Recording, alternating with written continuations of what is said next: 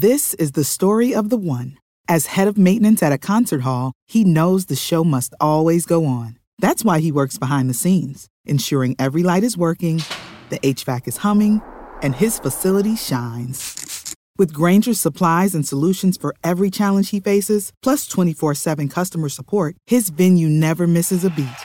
Call quickgranger.com or just stop by. Grainger, for the ones who get it done. When you need mealtime inspiration, it's worth shopping Kroger, where you'll find over 30,000 mouthwatering choices that excite your inner foodie. And no matter what tasty choice you make, you'll enjoy our everyday low prices, plus extra ways to save, like digital coupons worth over $600 each week. You can also save up to $1 off per gallon at the pump with fuel points. More savings and more inspiring flavors make shopping Kroger worth it every time. Kroger, fresh for everyone. Fuel restrictions apply.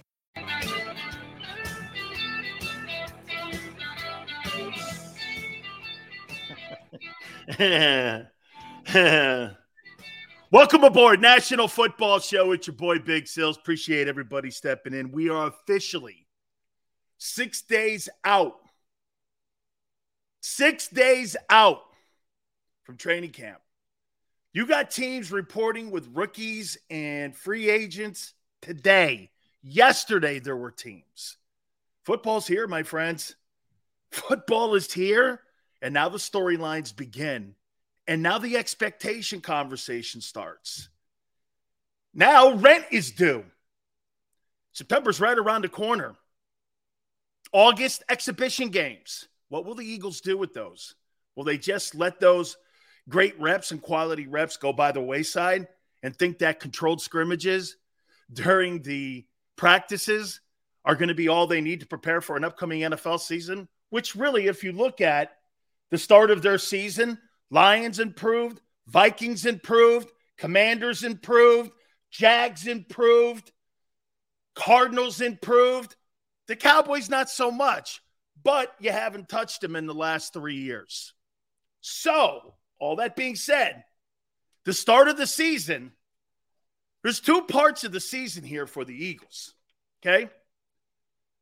These first couple games, these first six games, you're by, and then you come out and you start playing some good football teams too, again in the middle of the year. But we're going to know all we need to know going into that bye. By the way, bottom of the hour, our friend Seth Joyner will join us, and we're so proud to have him part with Mike Missanelli and all the guys, D Gun and everyone. that's going to be part of our post game show following every single Eagle game. It's going to be awesome, man. We're going to have the absolute best coverage of Philadelphia Eagle football right here on JAKIB Sports.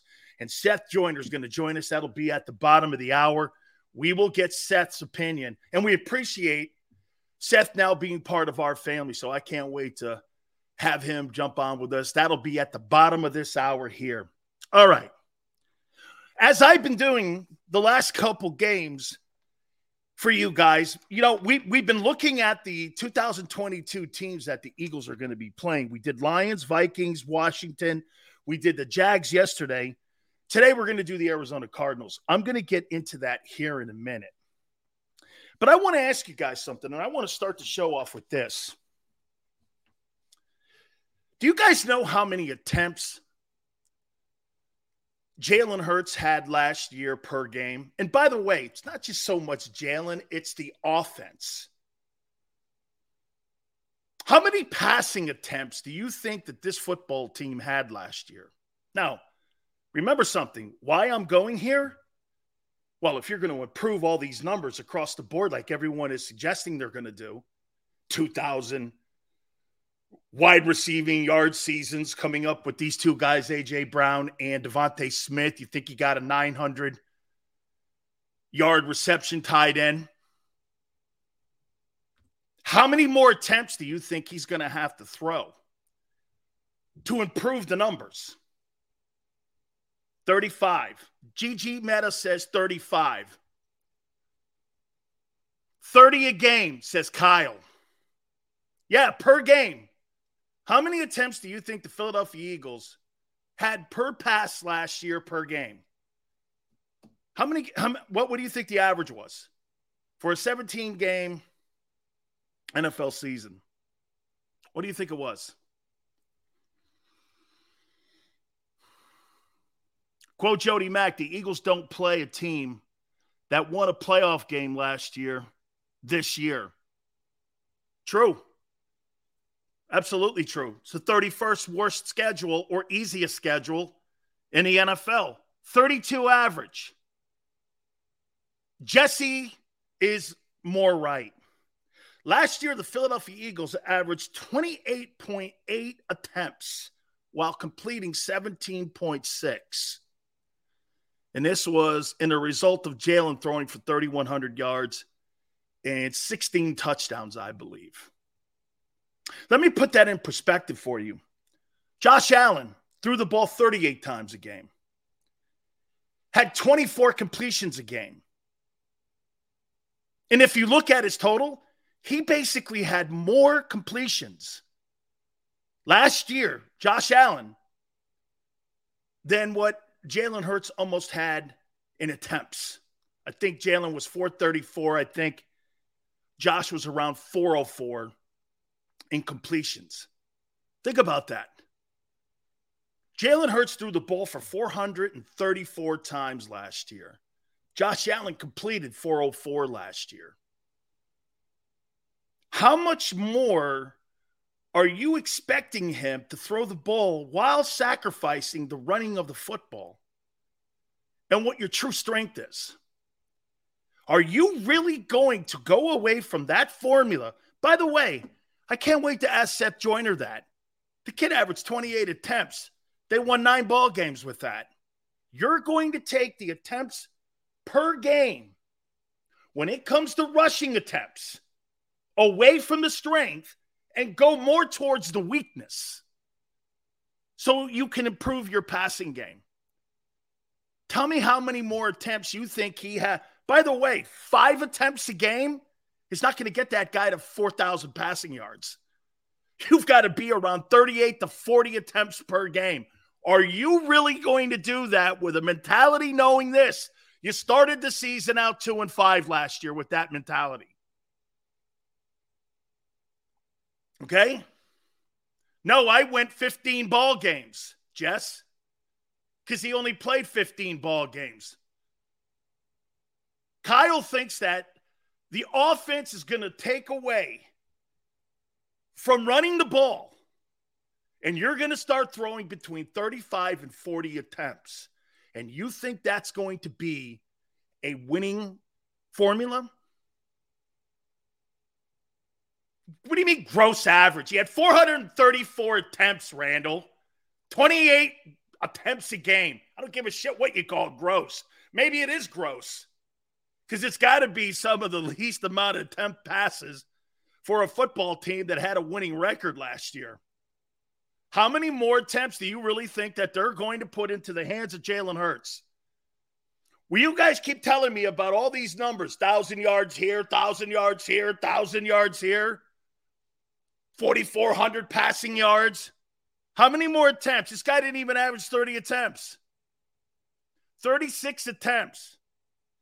So you're going to up it almost 10 more attempts per game. 40, says Gigi. Mike is right. He's going to need about 650 attempts to keep his job. And how about this? to get a fair assessment on who he is. How can you get a fair assessment on Jalen Hurts with 28 attempts a game? It's got to be one of the lowest numbers in the league. Like I said, Josh Allen almost had as many completions as he had attempts. By the way, I'm not saying last year's formula is wrong to use. I'm saying last year's formula, you might want to stick to that first before you start throwing the ball 40 times a game. Because this guy right here hasn't done it. But you spent a hundred million and you got a first rounder over there. Guys, which is it? Are you building the team for someone else? Or do you truly think they're going to start off the season throwing the ball 40 times like they did last year?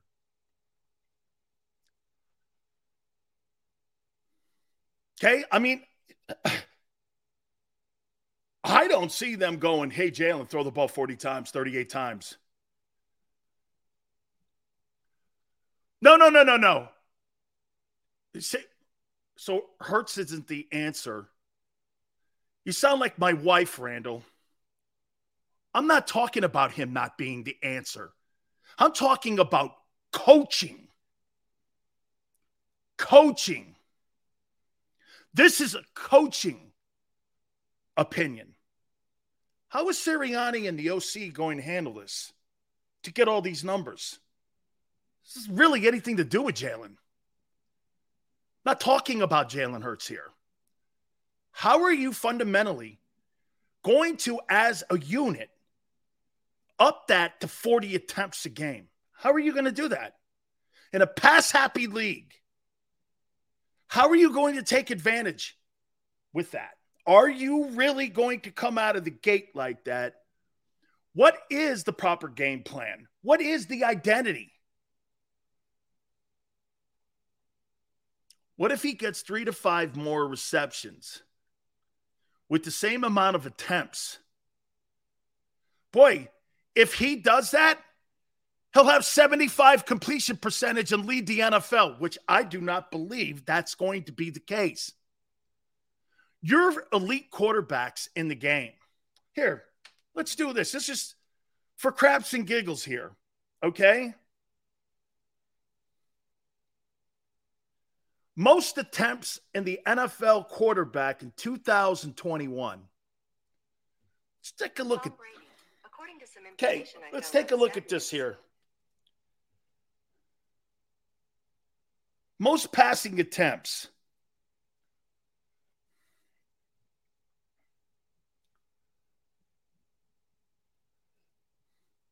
Most passing attempts, NFL quarterback 2021 season. Let's see here. The most passing attempts. Pa- Tom Brady last year threw for 719 attempts. 719.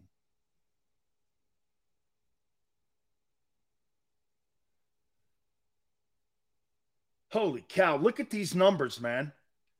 My point is offensively, what's going to be the game plan? Oh, excuse me. Pass attempts. Brady had, let's see, going down here to, to okay, here it is. Brady actually had 800 attempts. Mahomes had 780 attempts. Stafford 741. Josh Allen 708. Justin Herbert 672. Dak, 639. Mac Jones, 559, and he's 14th.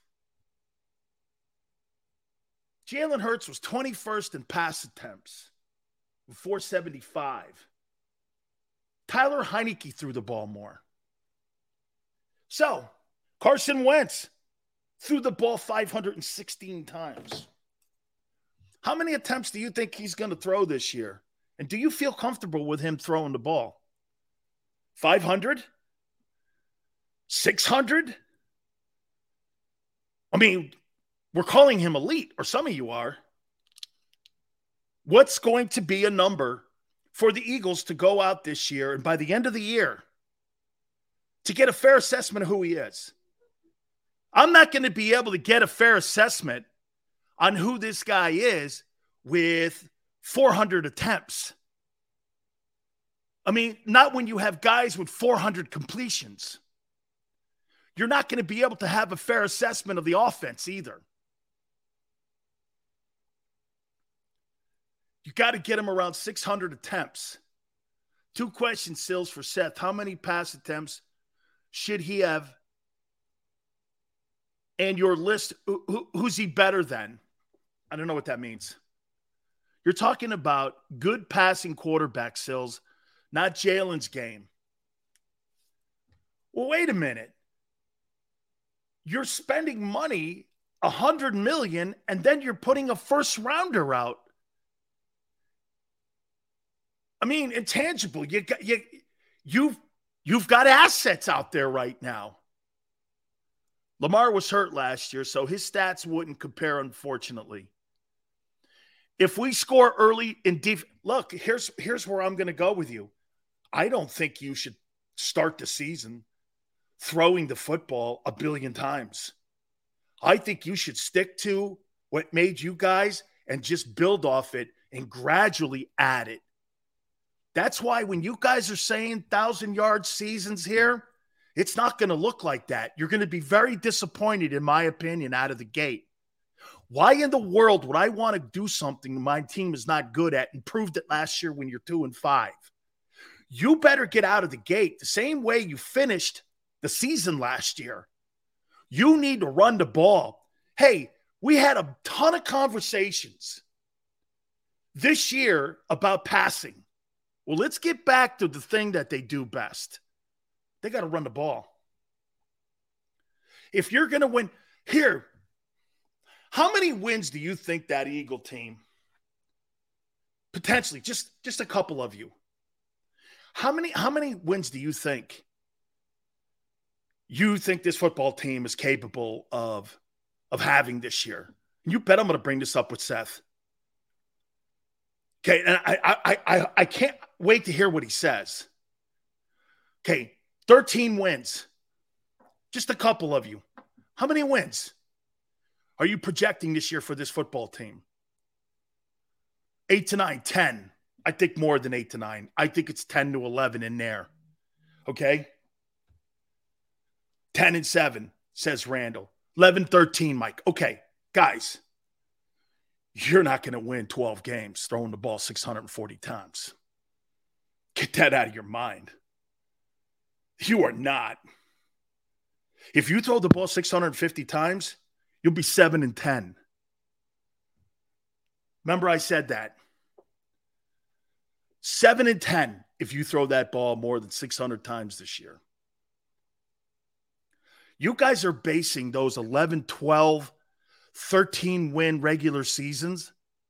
You know what you guys are basing it off of? The run game, not the passing game.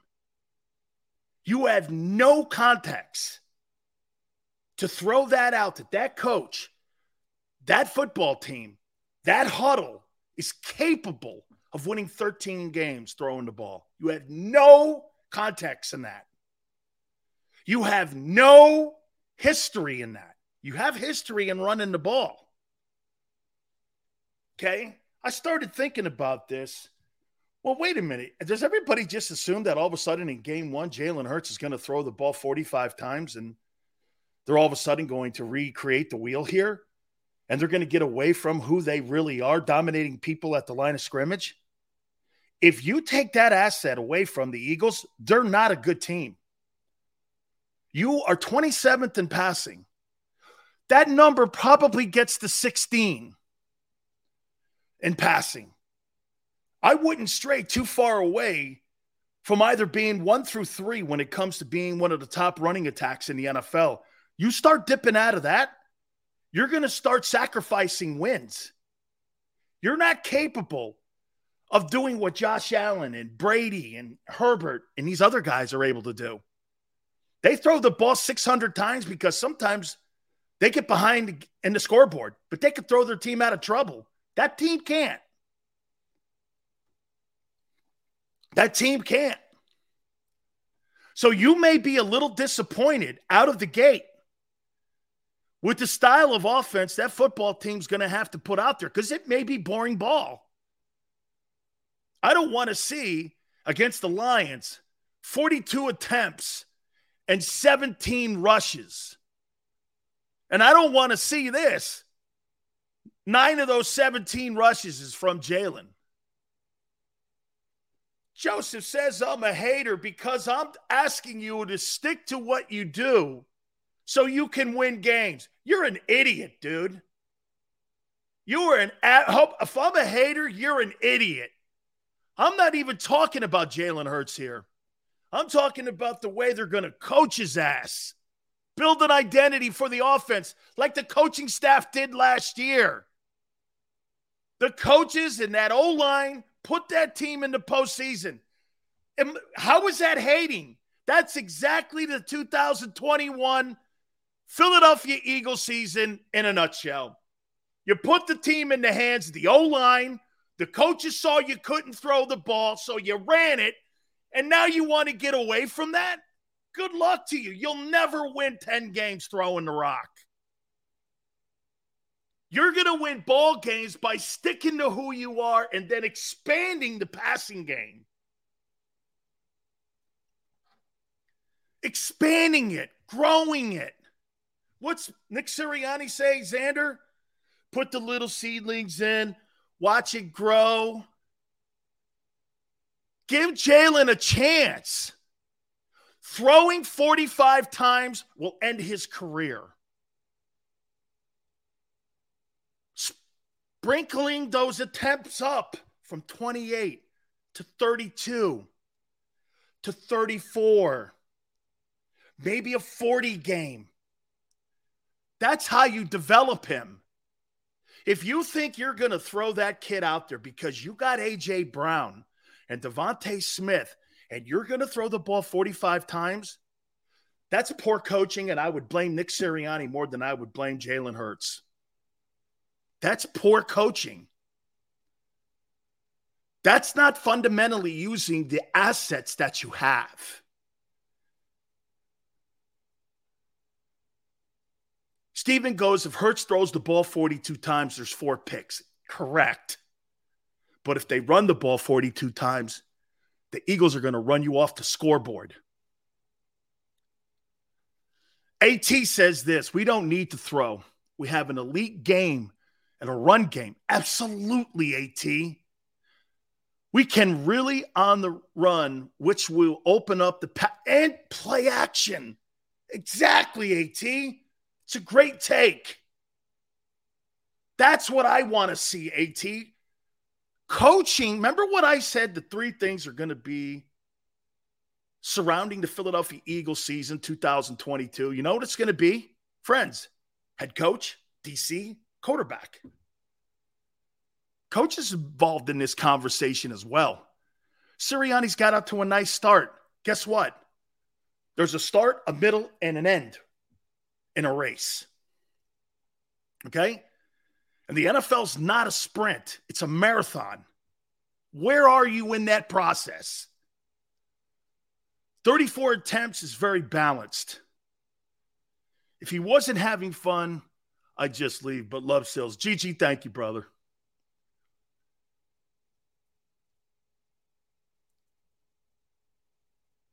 We're going to run the ball, but that's not going to be as much as it was a year. Yeah, but Dominic, let me throw this at you here. Dominic, if you don't run the ball as much, but you get effectiveness out of it at four five or four seven to carry, okay? You don't have to put up the 250 yards rushing. You just got to keep guys honest. And you've got to keep them at least in fear of the run. Don't make yourselves one dimensional again. Don't do that. You're trying to create balance. You know, most teams, you know, you guys always crap on the Minnesota Vikings. You know, the one thing that they have that the Eagles don't have? Balance. They can throw it and run it.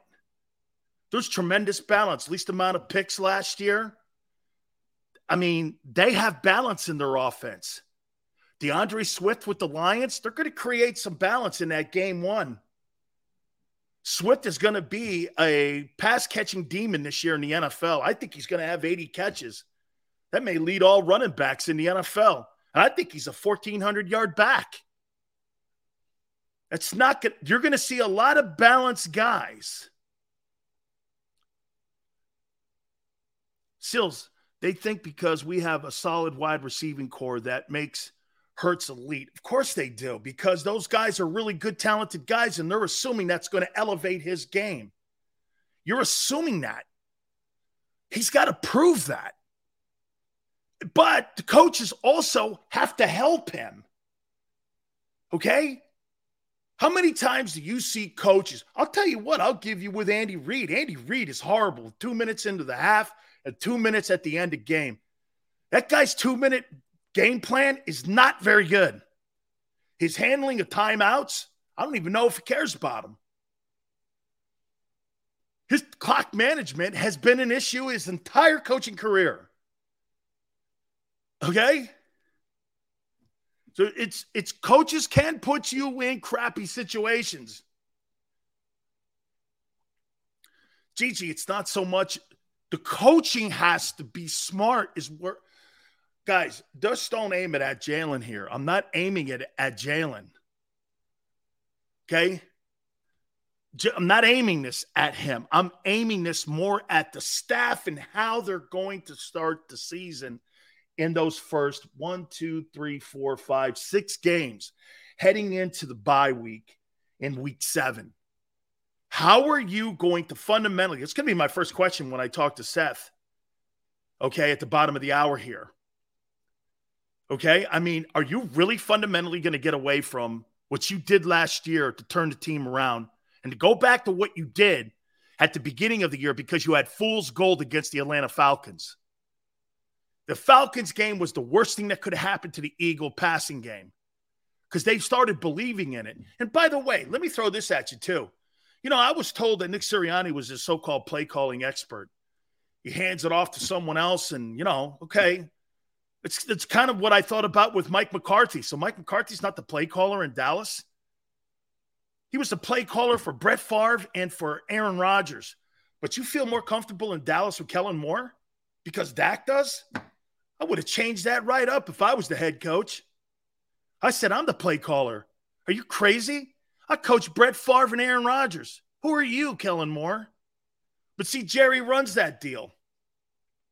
And they wanted to keep Kellen Moore as the play caller because Dak liked him. Whatever.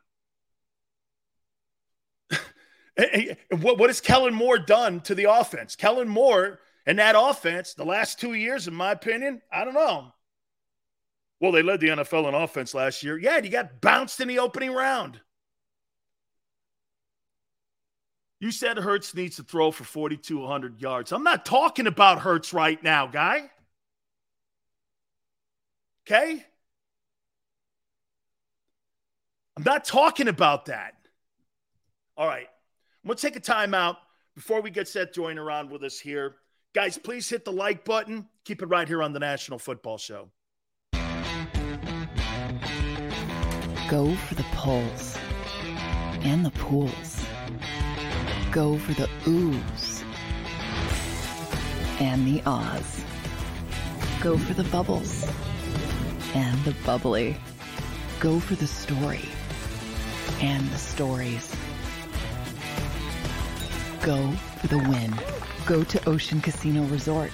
Book your trip at theoceanac.com. Action News at 11 with Rick Williams. It's the team you trust to bring it all together. The stories that impact your community, a sports roundup for the locals, and the AccuWeather forecast you depend on. Action News at 11 with Rick Williams.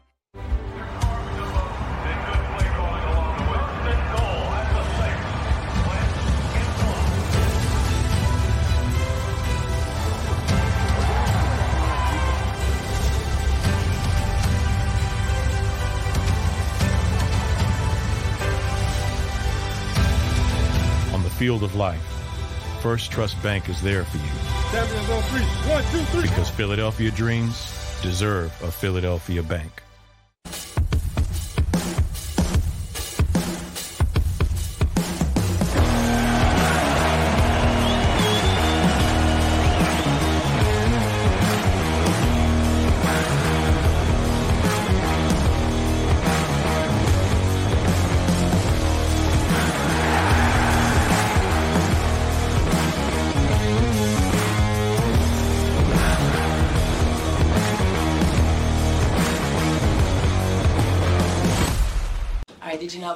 Slam dunk champion. Really? yes, really don't sound so surprised. Let's see it. Oh, you're ready. All right, here we go. Let's hear the crowd. So go to right, I go to left, fake a mom. Mama, go up, mama! She did it. Again? You can't avoid gravity, but United Healthcare can help you avoid financial surprises by helping you compare costs and doctor quality ratings. United Healthcare. Uh huh. Go for the pulls and the pools.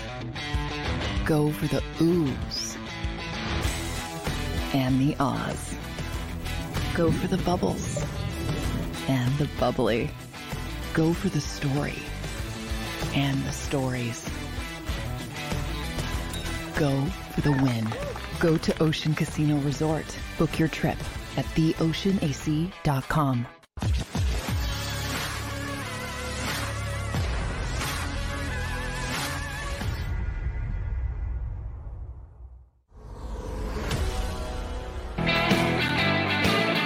Welcome back, National Football Show. It's your boy Big Sills here. I, I just before I go to Seth here, I just want you guys to understand something. The Eagles built an identity last year after the two and five start. Okay, that was smacking people in the face.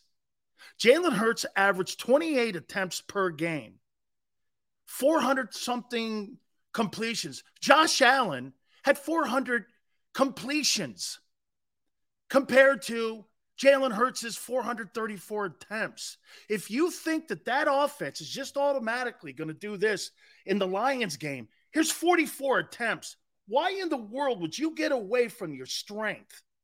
As I said, I think you got to gradually build the passing game off of your strength. A guy that I respect, and I can't wait to see this post game show, Mike Missanelli and – Here's my guy, Seth Joyner, man, and I appreciate it. Seth, I always wanted to be on your team, and now we are, man. Welcome aboard, man. I always wanted to play with Seth Joyner, and now I get an opportunity to talk some ball with you, man. Welcome aboard, brother. Thank you, man. Thank you. I'm looking forward. yeah, man. So we're teaming up again with uh, Six ABC, and uh, my question though is this: I think we got to put D Gun in between you and Mike Missanelli. What do you think? No, no. you know, you might be right though, because I, I got a feeling that um, Mike's going to be quite the antagonist all year long. I mean, he started yesterday by just you know, just poking the poking the bear a little bit, and I'm like, you know, he thinks that I don't get it, but I get it. You know, it's good. It's good for TV. It's good for our show. You know that he's going to be like that, but I know how to control it. hey, if you could control Jerome Brown, you could control Mike Missanelli, man. Hey, you know, Seth, I hope you heard a little bit of what I was saying. I mean, I think these fans and I think people are under some assumption because you added AJ Brown, you drafted a first round draft choice, that you're just going to all of a sudden reinvent the wheel here. And you're going to take Jalen from 28.8 attempts a game to 42 attempts and get up to what you did last year at the beginning of the season when you started two and five. I think they got to run the ball and gradually build the offense through the passing game. Do you agree? Well, my biggest question is whatever happened in professional football to, you know, offensive coordination. You know, if you've got these run plays that are successful, then where's the coordinated pass plays off of those same looks? That makes the defense think that you're going to run the ball, but you're actually running play action off of that and whatnot. And and listen, I get your point, but I do think that the pass attempts need to increase this year for Jalen Hurts because they need to find out long term whether he can be the guy. I wasn't aware the second half of the season he was averaging 28 attempts per game. There were some games where you know he barely you know got over you know, got 20 attempts in a game. So I mean, somewhere along the line, those numbers balanced out and went up. But I, I've been saying all along that he needs to be in the 30 to 35 attempts per game arena in order for them to be able to decipher whether he can be the guy. I, I think that when you if, if, you're not Patrick Mahomes, if you're not Tom Brady, if you're not Aaron Rodgers, um, uh, if, if you're not of that caliber, then to me, I think 40 plus attempts a game is is is a flirtation with disaster. Because when you throw the ball that many times, the law averages say that somewhere along the way you're going to turn it over either via pass or a sack, strip sack, or something along those lines. But I'm not saying that the Eagles, you don't have to come in and run their offense the way that they ran it last year. I, I, I believe that that would be a mistake. Was it a mistake for them? And when I said it last year, um, Big Sill, I said, listen, you know, the way they started off, they set themselves up for yeah. for, for failure. You know, you started off and Jalen Hurts is throwing the ball 40 plus times a game throughout those first seven games. And I'm like, listen, you're arresting this kid's development. You know, those seven games, in my opinion, was somewhat of a wash and a throwaway because you don't take a first year starter and put him out there and have him throwing the ball all over the yard. You run the ball, you run play action pass, you use his skill sets, the thing that things that he is uh, are, are strong at, and you knew that he was strong at those things because you made the adjustment the second half of the season. You know, so why would you come out and do that? So I just believe that you know you you run the ball. You got three really good backs. You you brought in two more that could be of you know great great help to you. You know you establish the run. You go play action pass off of it. You use all the skill sets of Jalen Hurts and you balance your offense up. They don't need to be 70 30 pass. They don't need to be 60 40, you know, um, um, pass to run. They need to be somewhere in the neighborhood right around, I would say, 55 45, you know, pass to run ratio. And if they can do that with success with the improvements that they have on the defensive side of the ball, if they can get better on the special team side of the ball, then they're going to be in every single game with an opportunity to win, in my opinion. Absolutely, Seth. And that's I, I, gradually building this offense because they built an identity in the second half of the season. And like you said, I think that Atlanta game was fool's gold. And the fact, and that's where all those numbers were set. They were throwing the ball 37, 38 times. Then they realized that after week eight, they couldn't do that anymore. I want to switch you over to this now. You know, I was bringing this up with people yesterday, and I don't think they understand when I say arm talent they automatically assume I'm saying arm strength. Now, there's some variable that's part of that evaluation and that equation. Of course, you have to have the arm strength to throw the out. The out pass is one of the most important passes that a quarterback can throw. However, when I look at the guys around the league and I see great passing ability, accuracy, on time, knowing where to throw the ball, all that is arm talent. Do you think Jalen develops and do you think he has enough arm talent to be able to really win a job and be a superstar player in this league? Seth, I I haven't seen this arm talent yet. Well, listen, I being in the position I am, I got a chance to watch every single throw, every single play multiple times this kid threw last year. You know, what people don't realize is that, you know, we we always tend like I'm reading this book right now that talks about you know the differential between the negative and the positive. Okay, a positive thing that we see has far less power than than the negative thing we see by darn near five to 10, 10 times. Okay, meaning that we watch Jalen Hurts make a bad throw, we'll remember that 10 to 5 times more than the one good throw that he makes. Okay. So I can take you back and I can go and go and look at his great throws, look at the, the, the plays that he made where you know no one really made a big deal of. I think about the ball he threw to DeVonta Smith in the end zone. Um, guys draped all over him, pinpoint. The only place he could put it was where he put it. That pass was 40, 50 yards down the field. I could think about, you know, a pass that he threaded to Dallas Goedert between two defenders um, in a home game last year. There are a lot of plays that I can think about, but you know, when you're looking, when you're thinking about this situation from a uh, from a negative tilt, hmm. you'll seem to forget the good throws that he made. Okay, now every single quarterback that plays in the NFL makes some bad throws. Okay, so this this belief that he doesn't have the arm talent, that he doesn't have the, the, the arm strength, in my opinion, is unfounded you know, if you look at if you go back to the year that Jalen Hurts was was drafted, out of all the quarterbacks that came out that year, there was only one quarterback drafted that year who had stronger arm, had a stronger arm than Jalen Hurts, and that was Justin Herbert. He was the only one, the only one that threw the ball with more velocity, and the differential was, I think, the measurement. I think Justin Herbert was like 54 and Jalen Hurts was like 52, somewhere in that neighborhood. So they they're really not that far off. So when you watch Justin Herbert and you watch Jalen Hurts, you know you you would you would say to yourself, man, what a big difference between the quarterbacks. Okay, in my opinion, this is the biggest difference. You know, because I've seen quarterbacks with rocket arms and I've seen quarterbacks, you know, with jelly arms, and I've seen some succeed, and I've seen some not succeed. I think back about a, a guy like Jeff George. I played against Jeff George. I don't think I've ever seen a guy throw the ball with the type of velocity that he could put on it. I've never seen a guy throw a ball 100 yards like that. Yeah, but the, prob- the problem is, you know, he couldn't get the ball where it needed to be all the time. And then I played with guys, you know, who haven't had that that stronger arm, but was, was successful. You want to know what the difference is, in my opinion, Dan? The college game is so much different than the pro game. Okay, specifically in today's football game, because you got guys, you got these teams that run these RPOs and they run these options and, and, and things like that. And when you run the ball with great efficiency, if you go all the way back to Tim Tebow, when you run the ball with great efficiency um, in these offenses, when you go play action pass, you get what you want. You get to, you, as a quarterback, you get to stand back there and say, "Who do I want to throw it to?"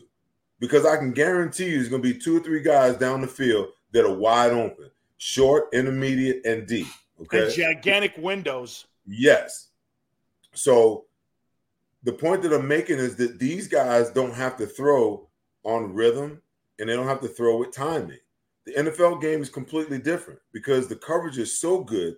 Even if you get a step on a guy, you're in a situation where if you don't let that ball go on time and with rhythm, then that pass is going to be intercepted. It's going to be knocked down. And a lot of times we misconstrue that as, oh, he didn't have the arm strength. No, he didn't let it go when he should let it go. When you're doing a three step drop and that ball's got to come out and you, you got to speed out, by the time that guy put plants his foot at five yards on the speed out, that ball better already be out of your hand and it better be outside where your guy can get it or it's an incomplete pass. Same thing with a five step or a seven step drop. If you throw the ball on time, and that's what that's the difference between Justin Herbert and and and and Jalen Hurts right now is a clear understanding of where the ball should go and a clear understanding and trust that when I let this ball go, that it's on time it's on rhythm. And because it's on time and it's on rhythm, guess what? That guy, my receiver, I trust my receiver that he's going to catch it. If at 10 yards, you got a you got an in route, when you stem with your outside foot, then when you step at nine, that ball better be out of the quarterback's hand. Now, it takes a lot of trust and a lot of practice in order for a quarterback and a receiver to get there. My point is, Jalen Hurts is learning how to do that. And when he learns how to throw the ball on time and he learns to throw the ball on rhythm, guess what? His completion percentage is going to go up and his accuracy is going to go up. And we're not going to be having these conversations. Now, he still got to go and do it. If he doesn't learn how to do it, then he's not going to be the quarterback that the Eagles need and want him to be. But if he learns how to throw the ball on rhythm, in on time, okay, and with great anticipation, that's what all of that boils down to. Tom Brady sometimes is throwing to a spot. He's not throwing to the guy. Right. He's throwing to a spot, anticipating that that guy is going to turn around. That guy's going to be there when that ball arrives, and that's what the great quarterbacks do. That's what allows them. That's what allows them to be looked at as accurate, and that's why you know their completion percentage, especially in today's game, is so doggone high. Seth, a couple last questions on offense before I go over to the defense here. I want to throw a number at you here. AJ Brown, his three years at Tennessee were this. He's averaged 68 catches, 998 yards, eight touchdowns. Am I on? And this is with Ryan Tannehill, and I think a little bit maybe in his first year with Mariota. Maybe I I, I don't know if Mariota Mariota threw to him a little bit, but not elite quarterbacks. But am I expecting these numbers to improve when he comes to Philadelphia and goes on that field in September and is up there at um, Ford Field, that these numbers are going to go to 1,400 yards? Or is his true asset going to be this, Seth? Third down catches like DeAndre Hopkins, where he's going to go YAC and get you that big first down. And in the red zone, when you got jump ball, you got a beast like that. That's why his touchdown numbers are high. He's got eight. I would expect that number to improve because the red zone wasn't really a great part of the offense last year. You put a guy like that in a jump ball scenario, I'll take AJ Brown nine times out of 10 on that. So mm-hmm. if people are assuming 1,400 yards, he's not necessarily going to be that. He's going to be a red zone demon and a third down back, third down receiver, kind of like Michael Irvin was. Is that, do you go down that line with him? Listen, I don't even think that he has to be all of that. You know, okay. I think we're, we're, I think I think we're undervaluing, you know, the true reason why the Eagles needed an AJ Brown. Okay. Listen, he's he's still young for 25. One, okay. Um, he's had some years in the league, and the Eagles needed a veteran wide receiver. Listen, there were a lot of guys that where they picked that they could have drafted to improve the talent level on this football team. But when you look, all the young guys, all the young wide receivers on this football team, they're all second, third year guys. So you needed a veteran presence, a guy that could teach these young guys how to be professionals. Okay. Not only did, did you add to the talent pool that you already have, but now you make it much. you you you got a wide receiver, and I think that DeVonta Smith can develop into that. But he's a purely an outside guy. You don't want him going across the middle too much because of his because of his stature, even though he can do it. But when you add an AJ Brown, now look what you do. You've broadened the spectrum of talent across the board. You know what a great defensive coordinator is able to do. They're able to. What is Bell, Bell, Bill Belichick? Okay, if Bill Belichick is playing against the Eagles this year, what's the number one thing he's going to do? He wants to take away AJ Brown. Okay, but if you got AJ Brown taken away, now you got to deal with Dallas Goedert. Now you got to deal with DeVonta Smith. Now you got to deal with you know if they can be creative enough and and and and um, Kenny Gainwell can learn how to pick up the blitz. You know now he can be a big factor in the passing game as far as you know him being in the backfield, you motioning him out, creating matchups. Okay, now you got so many weapons across the board that Bill Belichick can't zero in on just taking away AJ Brown because when Dallas Goedert starts cutting you and DeVonta Smith starts cutting you and um, and and Kenny Gainwell starts coming out of the backfield wreaking havoc. Now you got to reconsider how you deploy your defense and who you're going to try to take away. So what AJ Brown brings is a vet, veteran presence and a heightened level of competition and a heightened level of talent at the wide receiver position, which is going to stress out defenses much more than they were last year. Listen, you got to worry about this guy, AJ Brown. Oh yeah, you, you didn't have to worry about Jalen Reagor last year, you know, and that's going to push everybody else. I'm really interested to see when you look at this Eagles wide receiver corps. I mean, I want to see, I want to be there front and center to see the, the level of competition. I mean, they got like 13, 14 wide receivers, and like five of them can flat out fly. Yeah. You know, I mean, so you're competing for roster spots, you're competing for um, playing time. I mean, I think we know who the starters are going to be. You know, you're probably going to get, you know, AJ Brown, DeVonta Smith, and Quez Watkins. Okay. But these guys aren't going to play 100% of the time. So that means that, you know, John Hightower, probably in his last year of observation, is going to have to step up. Then you go and you bring in um, Zach Pascal, you know, who everyone's saying he's one dimensional. He's got something to prove because, you know, the Colts were willing to depart with him. Um, you got this other guy, Deon Cain, big body that can straight out fly. Um, you got Devon, Devin Allen, who can just straight fly. So you got all of these, you got all of these weapons, and I'm interested interested to see. You're only going to be able to keep what six or seven of them, depending yeah. on you know who can play special teams and who right. can't.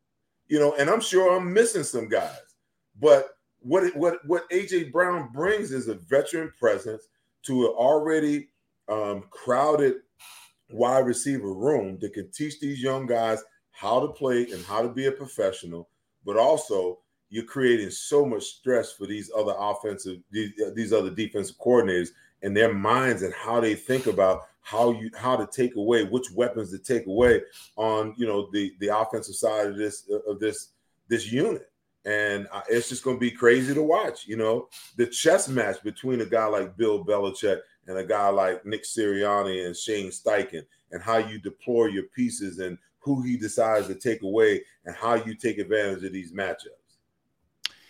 Last question on offense before I go over to defense, Seth. Um, who do you think benefits the most um, from AJ Brown being in that wide receiver group?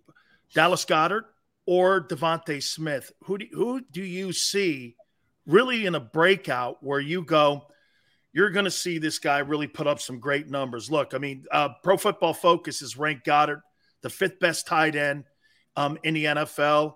Um, when you look at uh, DeVonta, I don't think he's going to get a thousand yards this year because again, the attempts are going to be in the targets, in my opinion, are probably going to be more towards AJ. So that doesn't mean he won't be 19 yards a catch. You know what I'm saying, Seth? Mm-hmm. 18 yards a catch. That'll be effective too with a great running game. But who do you think benefits the most from him being in that offensive huddle? Well, let, let, let, let me just say this. I don't believe that DeVonta Smith is the type of diva that feels like, you know, no, no, agreed. thousand yards. I think he's the type of guy that's only concerned with winning. And if the team is winning and his numbers aren't really where they need to be, that he's not really concerned with that. I think over time, when he gets to a point where his rookie contract is up, he may become a little more enamored with how many targets he's getting and how many yards. That's just a natural thing because the team is going to come to him and be like, well, you know, here, this is what your numbers are. This is what other guys look like. You know, they're in your class. This is what they're getting. So he's going to be concerned down the road. But I think right now, his concern is just winning football games. I think that's just the way that he's wired.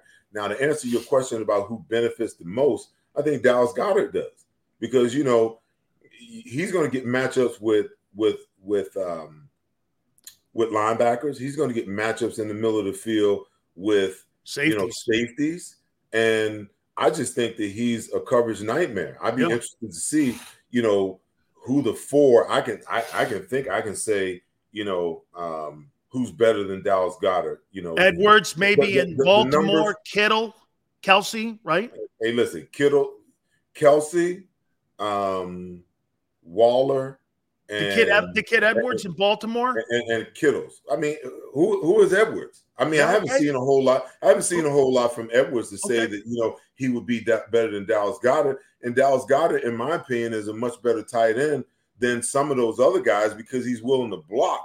You know, in a way that those guys aren't willing to block. He's more of a of an all around type guy. He's better than Schultz in Dallas, that's for sure. There's no doubt about it. I would if, I'm if I'm estimating, I'm going to say Kelsey's one um, because of injury. I'm gonna I'm gonna walk Kittle's back just a little bit because even when he came back last year, he wasn't you know the Kittle that we traditionally yep. know. He's been good, but I think he'll take it up another step this year you know, coming off the injury from the year before. But Kelsey, I think Darren Waller is an absolute beast.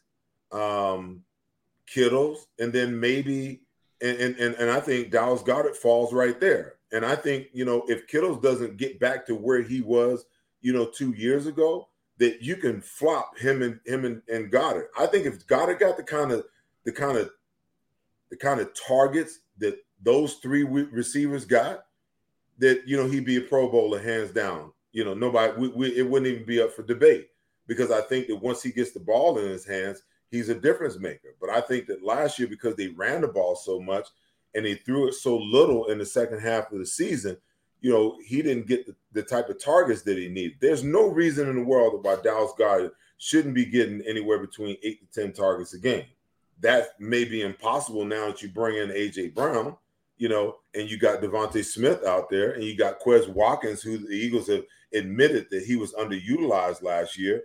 I don't know. Maybe the only way he gets 10 targets a game is that, you know what, they throw it 40 times a game. And, and do are we expecting for Jalen Hurts to be successful under those circumstances? I mean, only time will tell. Absolutely. Mark Andrews, too. That's Baltimore there. Let me let me flip you over to um, to the defensive side. Seth, to me, man, I mean, if I am Jonathan Gannon, you've got all these new horses in the building. You got to be in a 43. You've got to be in a three and a one, maybe a wide seven up front, and you got to get penetration, man. I do not want to see two gapping idiots again, like I did last year, and those linebackers getting knocked off their grapevines because the D line doesn't know what they're doing, because they're being asked to do stupid two gap shit where you get the linebackers killed. I mean, you've got speed, size, and strength. Why sit and catch and let the linebackers move that? See, people don't realize this, right, Seth? If you're sitting here in a two gap and you're two gapping that guard in front of you, most of the time that guy's going to knock you at least a half a yard off. That half a yard now is a yard and a half, and that linebacker's got to go back more on a scrape lane. Here, you're giving up three yards of carry before the guy even hits the line of scrimmage. Then you're playing that zone coverage, which even opens it up more. Man, they got to be more aggressive this year, in my opinion, and they got to attack. Do you see him changing that philosophy, or is it just going to be him putting the pieces back on the chessboard? Same philosophy, just better talent. It's hard for me to believe that you know Jonathan Gannon could probably be more than what he was last year. You know, you, well, that ain't winning football. Hey, listen, your mentality, in my opinion, your mentality is your mentality. Okay, and I get you trying to win football games, but you can't protect players, you know, when you put them out there. Everybody knows he's getting a paycheck every Tuesday, just like everybody else, you know. So you you run your defense and you try to find out which guys can perform it, and the guys that can't perform it, you know, their asses out of there next year. You bring in guys you know who can perform it. Um, the problem is, I don't know how diverse this defense can really be. Um, Even with all those pieces, Seth Hey, listen, eh, eh, come on, man. I, what what makes you think?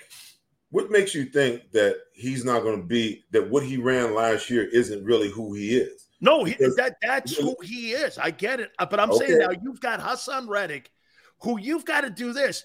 You can't really line that guy up in a 34 because he's going to get planted by a tackle. So you got to play him more in an outside linebacker and rush him off the edge.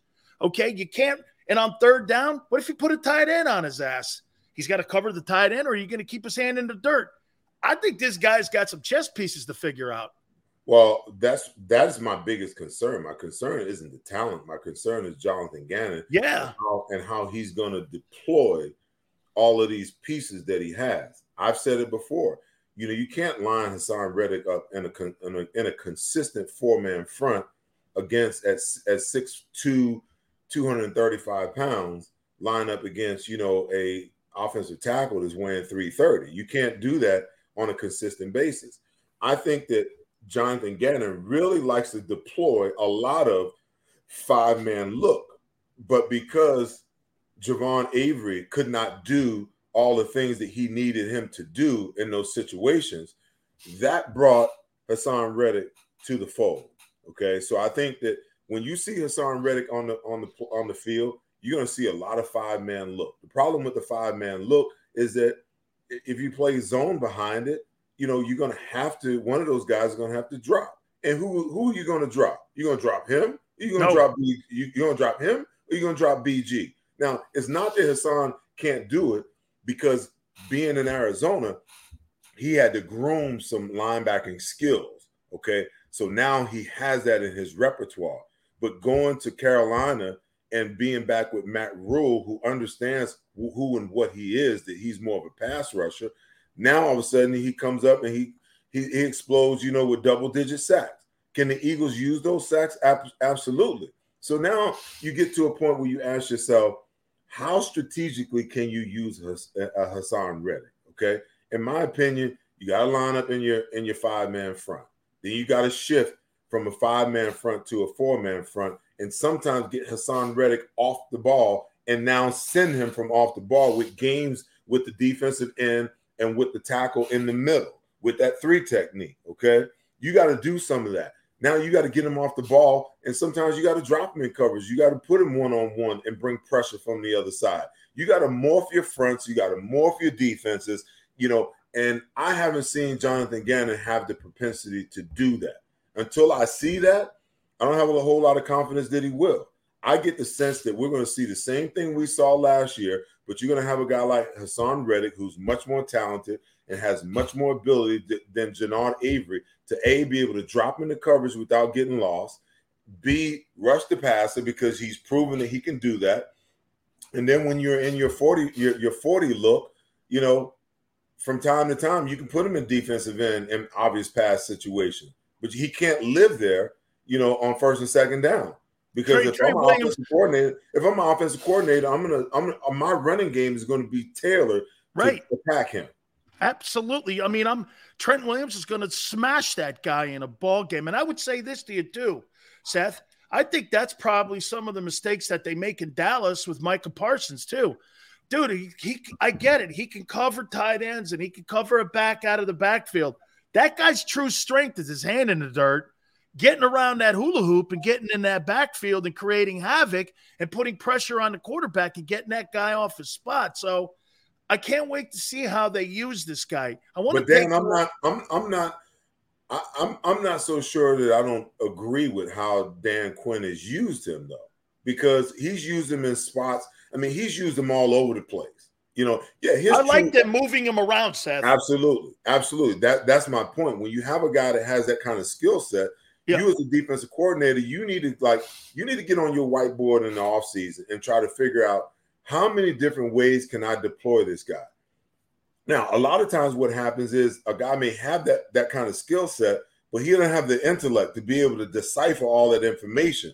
That guy's got to understand and figure, okay, when I'm when my hands in the dirt, this is my responsibility. When I'm off the ball, this is my responsibility. When they line me up as Sam linebacker over here on the tight end, this is my responsibility. Not every NFL player who has the kind of skill set like Micah Parsons has the intelligence to be able to, to, to, to learn and understand what you're supposed to do in five or six different positions.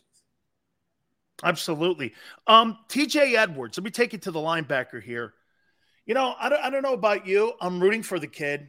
Got a contract extension in uh, the 2021 season. Uh, I, I'm rooting for him. And if I'm him, I feel probably a little motivated because of all the hype that Nakobe Dean is getting. I don't know, Seth. I mean, I mean, Nakobe Dean, we'll find out how many people were right or wrong about him and where he went in the third round. By the way, the third round's not a bad pick. It's a great premium pick. It's the most, did you, people don't realize this, the third round is the most productive round in draft history. Mm. So just so people know that it's not the first round, it's the third round. Montana's out of that round, a lot of folks. So, but TJ Edwards, do you think Nakobe Dean sits on the bench for the first half of the season? Do you think he ends up beating him out, or do you think Edwards, with all of his knowledge, because Seth, that defense turned around when he started balling out. I mean, he was filling the gap, he was making tackles, and he rallied that linebacker group. I'm not saying he's the most gifted guy, but he was kind of an inspirational guy in there with his play. It'll be interesting to watch because it's situations like this where you're challenged is where you really find out what a guy is made of. Okay. So the Eagles know that they needed an upgrade at the linebacker position. And my goodness, have they have they got it in a major way? Not only the drafting of Nakobe Dean, but also the signing of Kyzir White. Yeah. So now you've got talent galore at the linebacker position. Um, I think that I still believe that Davion Taylor can be effective. That kid can figure out how to get healthy and stay healthy for, for a full season. I believe that he might be the most talented guy that they have from a from a from a sheer ability standpoint because the guy can flat out run. He's a hitter. He's just got to learn how to stay healthy and digest this defense, you know, where he can get out there and be the best that he can be. But I like the fact that you've created the ultimate level of competition at the linebacker position. Now, listen, Nakobe Dean's got to come in and learn this defense. He's got to come in and learn what the speed of the game looks and feels like. He's got to learn how to because he's not going to be in a situation where you play in front of a defensive line that keeps you clean, and just lets you run to the ball like he did at Georgia. He's going to have to learn how to deal with offensive linemen, tight ends blocking down on him, all of those different things. He's going to see a whole lot of different things on this level that he didn't see on the collegiate level and how he adjusts to that. If TJ Edwards is half of what we believe him to be, then he's going to accept the challenge and continue to get better because it's going to be another year in this defense. So he has that as an advantage over Nakobe Dean. The biggest difference I see between the two is speed and and and how you play in the passing game. Nakobe Dean is a guy, you know, who seems to me to be highly intelligent, understands and knows how to route read, and understands, you know, how teams try to attack Georgia from a passing standpoint. He was always where he needed to be and made plays in the passing game. I think that TJ Edwards is a passing game liability. I hmm. listen. If I was if I was an offensive coordinator, I would game plan that kid. You know, whenever I could. If there's a passing situation, I'm trying to figure out the Eagles. You know, their, their defensive passing schemes where I can figure out how I can get that guy isolated on a wide receiver or a fast back coming out of the backfield. Um, because he's proven time and time again that listen, he's a good player. He's good against the run, very smart, but he just doesn't have the physical skills to be a, a, a major player in the passing game. I think that's why they signed Kyzir White because that's his specialty. That's a special his specialty rather. A guy who's been you know transformed from a safety over to linebacker. They can run with running backs out of the backfield. They can cover tight ends. This very good in coverage.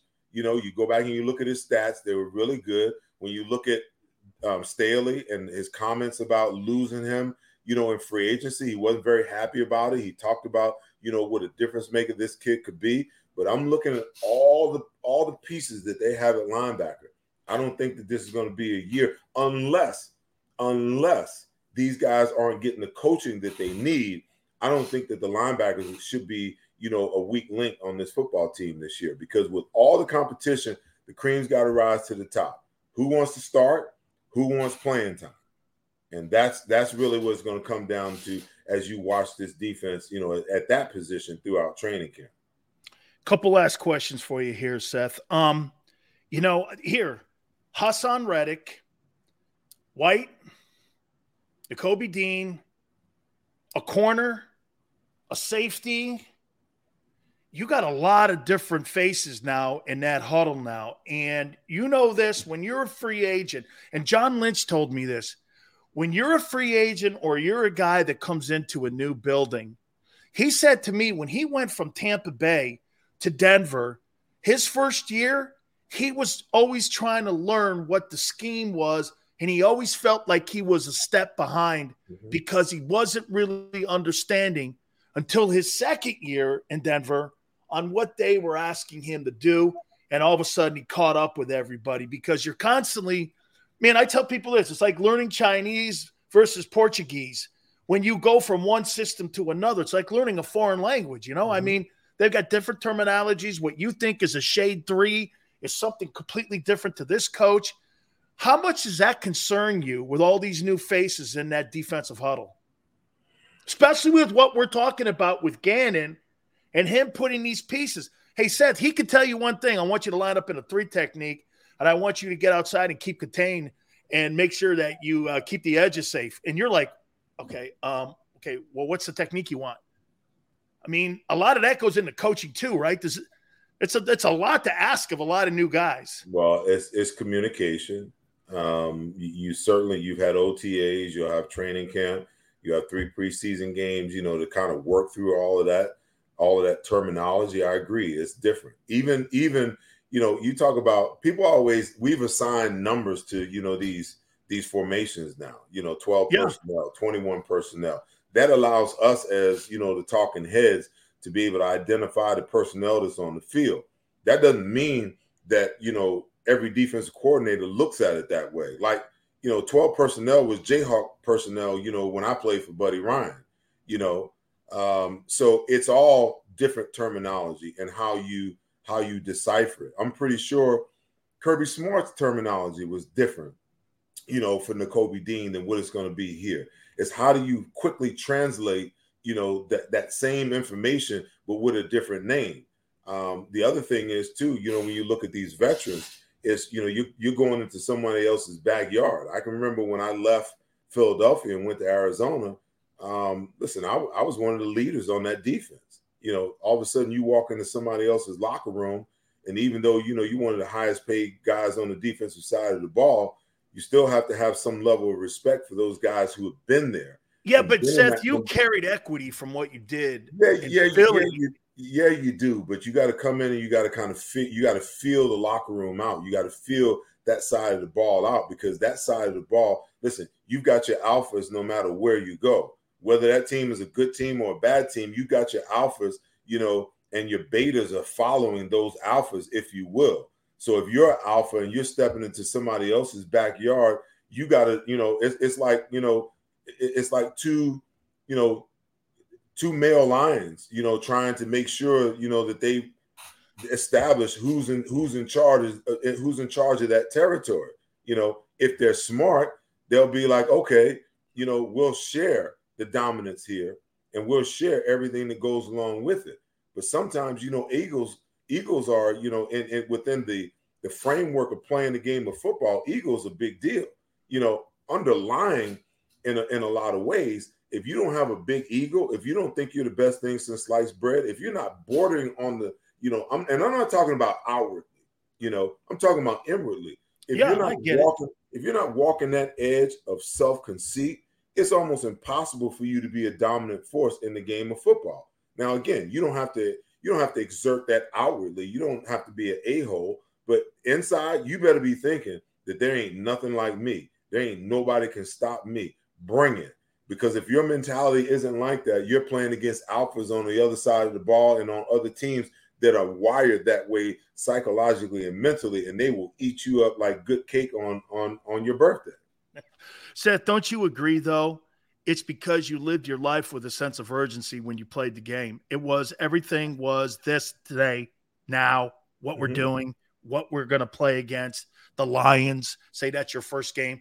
That's a sense of urgency. And when you've got so many new faces, and then the coaches that you're just, I just wonder with Gannon. I mean, I, I, I don't see talent with him. I just, and he's got the ability.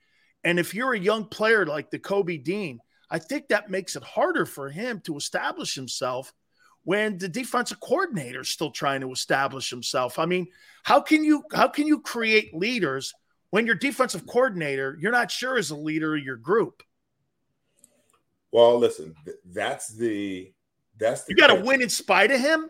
Well, but that's the catch twenty two when you hire young coaches the way that you know Jeffrey Lurie and Howie Roseman decided to go about this. Okay, you know, I, I said last year, you've got a quarterback that's learning, you got a rookie wide receiver that's learning, and you got all these veterans that are learning a new offense. And guess what? You got a head coach who's learning how to be a head coach for the first time. He's been a defensive coordinator before, but guess what? He's trying to figure out how to manage being a head coach, being over everything, and calling plays at the same time. Okay. So then we fast forward and we find out that by the time they got to week eight, you know, he had turned over some of those duties to Shane, Shane Steichen to start calling calling the offensive plays. Now we step into, you know, the 2022 offseason and it comes out that guess who's going to be calling plays moving forward? Shane Steichen. So that Nick Sirianni can be more of an overall head coach and be everything to all three phases rather than just being locked in on the one so side. So you like that move? Oh, I love that move.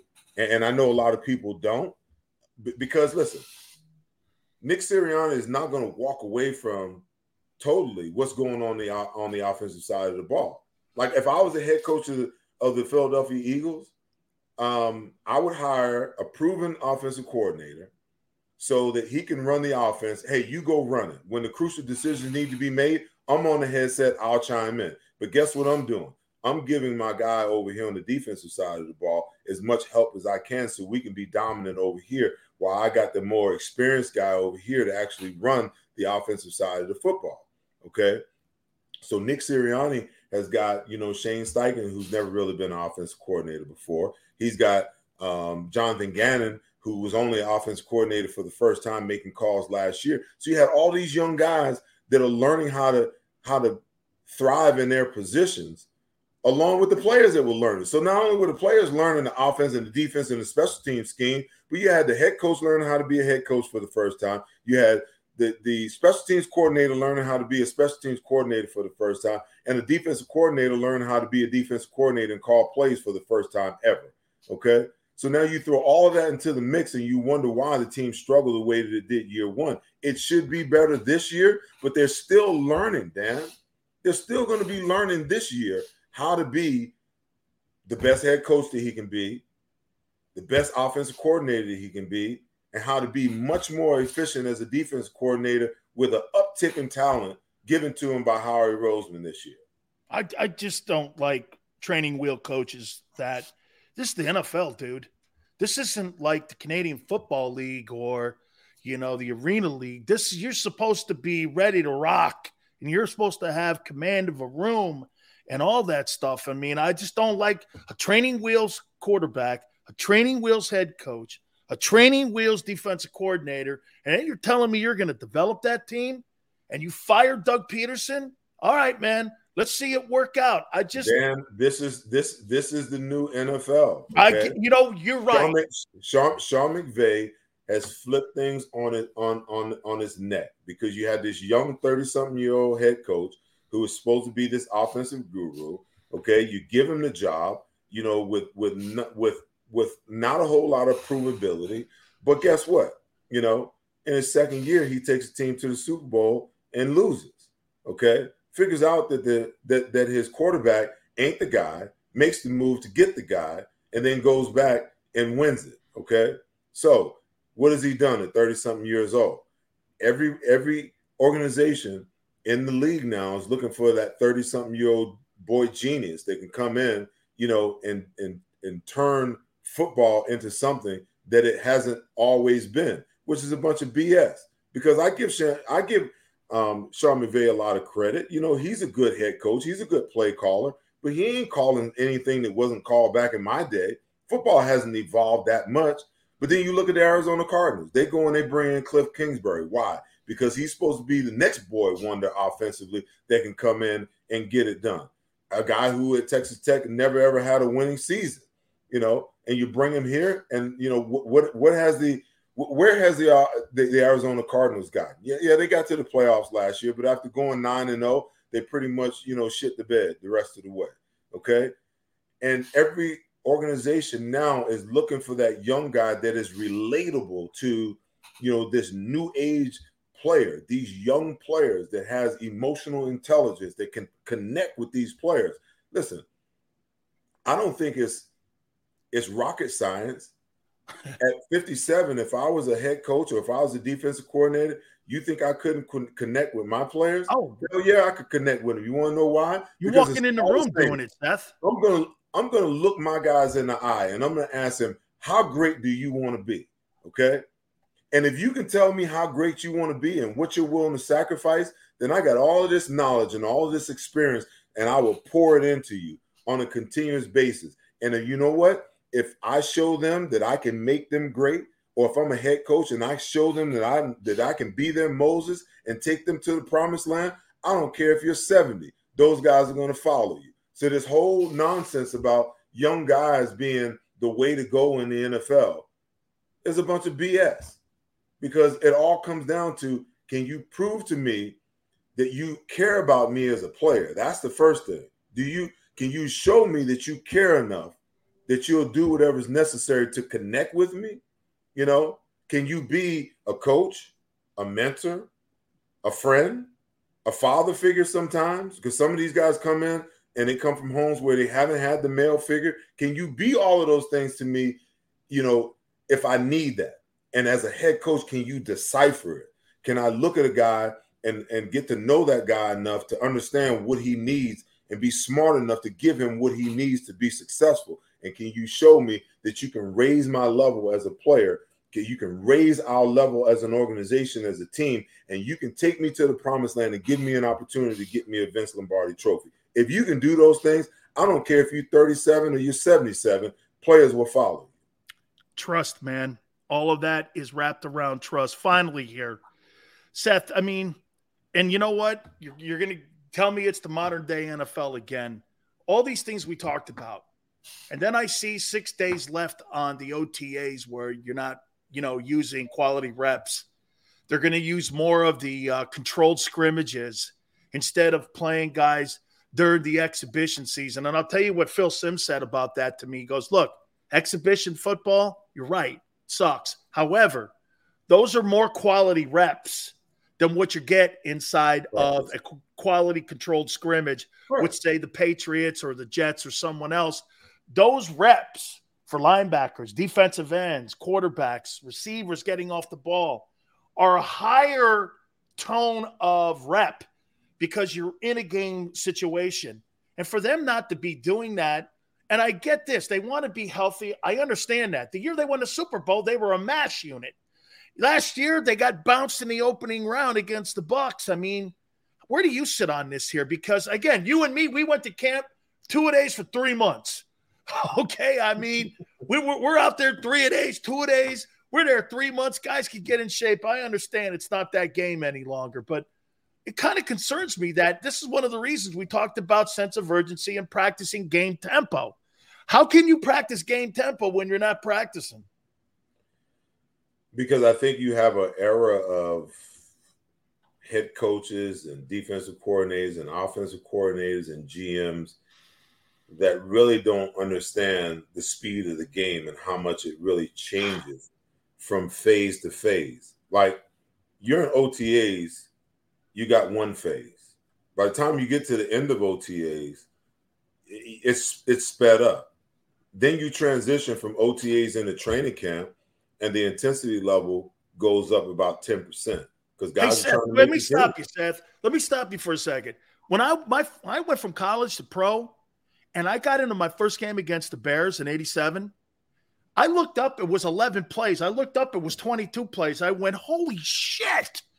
I could not believe the speed of the plays. And yeah. It's a challenge, man. I mean, yeah. it's a real thing. Yeah, but you're talking about you're talking about the ultimate transition. I'm talking about the gradual transition, especially for the young guys, because they don't understand it. The veterans get it. The young guys, they don't you know, it's almost a walkthrough in OTAs at the beginning. By the time you get to the end, it's sped up. By the time you get to training camp, you know, there's probably a you know 10% uptick in in in in the speed of the game because you got 90 guys in training camp and you can only keep 53. So guys are truly competing. They should be going balls to the wall all out, trying to show the coaches that they deserve one of those 53 spots. Then you go from training camp into the preseason game. And even though now the starters aren't even playing in the preseason, very few, which I think is a major mistake. I think that every starter should get, you know, anywhere between a half to, you know, three quarters of football in in, in those three games, um, just to prepare for the next uptick. Because by the time you go from from preseason into regular season, the intensity level is going to jump another 20% just on adrenaline. I mean, you know what it's like on, on, on, the first day, first game. I mean, you step out there on the field and you're doing everything you can to keep your emotions in check. And hyperventilating. Your, yeah, and, and you're trying to keep your adrenaline levels down so that you don't get to a place that by the time you get through warm-ups, that you've already shot your wad and you ain't got nothing left. Okay. Hey Seth, don't do that in Denver, right? Especially in Denver. I mean, I play this, I know. So then you turn around, you turn around and you, you know, you, you go from the regular season and then you jump over into the playoffs, which is another uptick. And if you're fortunate enough to actually get to the Super Bowl, oh, that's a whole nother level. I mean, you're hyperventilating on the bus on the way to the stadium. You know, so I'm, I'm telling you right now, you've got – you've got coaches, you know, some of these coaches have never even played in the NFL, never even played, you know, collegiate ball at the highest level, you know, and you got some GMs, you know, who are making decisions. It's the same deal, you know. I always say, in order to be an effective football player, you got to practice football, yeah. and you got to practice it at such a speed because I don't care how much you train, and I don't care how hard you practice you can never, ever, ever, ever duplicate the level of intensity and the speed of the game on Sunday. So the reason why you practice as hard as you can and as fast as you can in, in practice is because you're trying to get as close to that as you possibly can because it's darn near impossible to ever reach that. And this is the thing that I don't think head coaches, position coaches, offensive defensive coordinators, GMs, and even owners to a certain extent even understand that injuries are a part of the game. you can't do a damn thing about it. You know, if you try to protect the guy throughout preseason and he goes into the first game of the season, the first series, and he gets a soft t- tissue injury, guess what? You contributed to that because you held him from being able to galvanize and callous his body in training camp enough so that when he got hit during the, that first game, that it was just a little nick and it's not something that bothers him. Guess what? Now he's on the show for three weeks, and he's got to come back in three weeks and go through that process all over again. I just don't understand it. It makes no sense to me whatsoever. I'm going to leave you with this. Um, so Wilber Marshall, I had a conversation with him the other day, and I go, you know, I'm becoming boys with Seth. He goes, only guy that was as good as me during our time. I went, what? He goes, the only guy, man, that could knock the shit out of people like me was Seth Joyner, man. You make sure you tell him I said that. I'm a big Wilber Marshall fan, man, and he that was some compliment, man, because hey, listen, man, he's hey, a hitter. I got a chance to play with that dude, you know, and when I was here in Arizona, Buddy brought him in for a year, man. I absolutely love Wilber Marshall, man. You know, it, it, everybody always try to make the comparison between, you know, the the the Bears defense and the Eagles defense, you know, and you know, people I try thought to, you guys were completely different groups. Oh, absolutely, absolutely. But listen, eh, Will was older than me, so I got a chance to watch him play as I was coming up. You know, I love that dude. You talking about the, the natural born killer? I mean, there's there's there's none like him, and he's another guy. Why I don't understand. You know, people don't talk about in terms of you know uh, Hall of Fame and things like that. I mean, he was one of the first guys that was just you know three down player, could rush the passer, could cover backs and tight ends out of the backfield, could you know fit gaps and play the run. And Hitter. was just nasty, man. He didn't try to hit you; he tried to hurt you, man. Hey, hey, Seth, I got to tell you this story, man, before you go here. So, Highsmith, we're playing against the Gators, and he hits Alonzo so freaking hard, knocks his helmet off his head, chin straps everywhere, and he le- leans over. And Highsmith walks over to the side, and then I go, "Hey, man, what Wilber tell you?" He goes, "He told me he was going to kill me the next time." And I went like this to him. I go, "What would you say back to him?" He goes, "I told him I believed him." yeah, that sounds like Wilber. I mean, listen, that, that was that was an era of football, you know, when intimidation was a big part of the game. Well, that was a big part of your defense. Oh, absolutely, absolutely. I mean, it was it was intimidation. You think that defense could play in today's NFL? No, no, because you know, listen, Andre Waters. The, the, the, the, the problem the problem with football now is that it's offense centric in such a major way. You know, I, I had no problem with them making adjustments to the game, you know, to up to bring in bring about the uptick of offense in the game because there was a point in time in the late 80s, early 90s where the defense just dominated. You know, when you had these, you know, 10 to 13 games and 14 to, you know, 10 games, and it just wasn't exciting. So I can understand that. But you've gone so far to the to the left in trying to figure out how you, you know, make the game you know, more offensive centric, that you've taken, you know, the ability of defenses to be what they were out of the equation. You know, listen, there was a time where you could intimidate a guy. Like you go back to that Monday night game where we played against um, the, the Houston Oilers on Monday night. Wes Hopkins, you know, his Ernest Givins, you know, with a forearm and breaks his nose, and Ernest Givins comes out with two with two gauges sticking out of his nose. I when, saw it on film. I'm watching. listen, hey. after, after that hit, there wasn't a Houston Oilers wide receiver that wanted to run across the middle. We just we made we relegated them to a running team and a team that would only throw the ball outside the numbers because they didn't want to run. Those wide receivers would not run routes across the middle because they were scared that Wes Hopkins was going to knock them out or Andre Waters was going to bloody them out. Now, so you take that out of the game, and now what do you got? You got these diva wide receivers, this chicken strutting across the field, you know, not worrying about being, not worrying about having their head taken off because guess what? If they can't see you and you take them out, it's a 15 yard penalty and your ass is going to get fined on Wednesday. Hey, that's it's- why I say this to people. That's why they chirp more now is because guys like Seth Joyner who were patrolling that middle, you kept your faces shut dude, Jerry Rice and I, even Andre Rison, none of those guys bark going across the middle. Listen. And Andre Rison would be a horror show today in today's NFL. He'd be barking all over you. I can remember I almost knocked myself out one game. We were playing against the Cowboys, and Michael Irvin was a big talker. And he ran a route early in the game. He came across and said, Yeah, I watched you on film. You was running your damn mouth last week. I said, I said, I said, I said, you bring your ass across here. I'm gonna put you to sleep. So he catches he catches a slant, and I see it, and man, I'm coming 100 miles an hour, and I'm telling you right now, he crawled under the carpet at the vet, and I and I was like missling. I was trying to get him, and I went over top of him and bumped my head on the ground, and I scarred my helmet up, and man, I saw stars and birds was chirping and everything. I mean, I had to come out of the game, man. I was trying to take him out so bad, but I mean, that style of football, you know, is is over. We're not. So wait a minute, Seth. You would be Vontaze Burfict to, uh, in today's game, right? Is that what? I mean, listen, it's not that that guy couldn't play it. Towards no, I think he was career. a good player. Yeah, I mean, and, and and towards I'm just saying, towards the end of his career, it wasn't that he couldn't continue to play. He couldn't play under the auspices yeah. of the new rules. Yeah.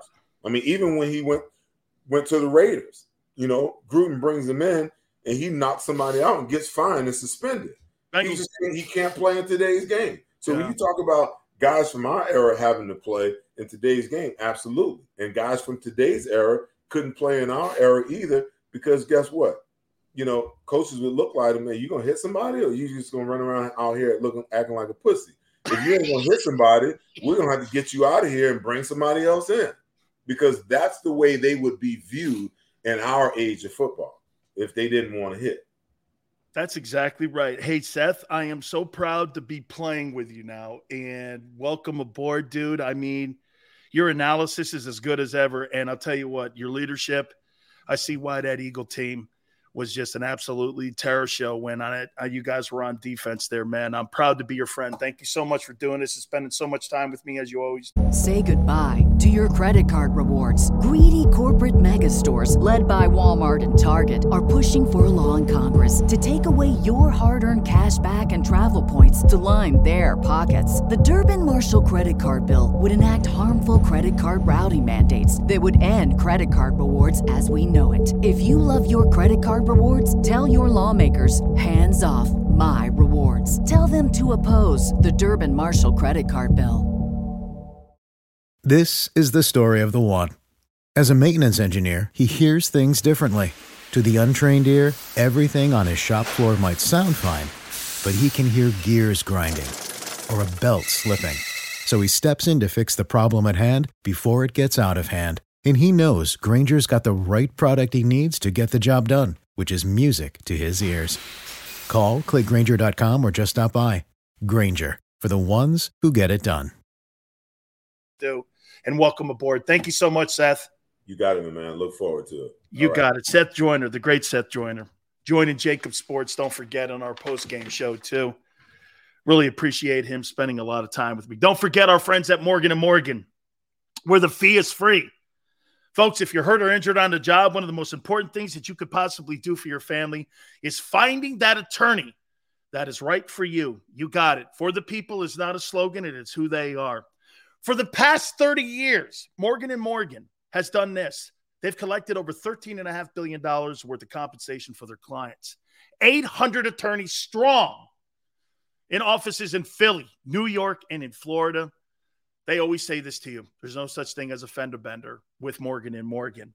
Call them 800 512 1600. That's 800 512 1600. The call is free, the consultation's free. 800 512 1600. Open 24 7, seven days a week. And when you call Morgan and Morgan, you tell them Big Sill sent you. Many times when people are injured at a place of business, they don't realize they may have a case. The fact is, injuries should not happen. And most of the time, when someone is injured, someone is at fault. Maybe the store manager installed a cheap, slippery floor, or there wasn't proper security. After an injury at a hotel, restaurant, store, or any place of business, it's so important to call us. Time matters, size matters. Morgan & Morgan, for the Go for the pulls and the pools go for the oohs and the ahs. Go for the bubbles and the bubbly. Go for the story and the stories. Go for the win. Go to Ocean Casino Resort. Book your trip at theoceanac.com. At Action News, we cherish every moment, and it's our profound responsibility to bring you closer to your world. Never miss a moment. Trust the people at Action News.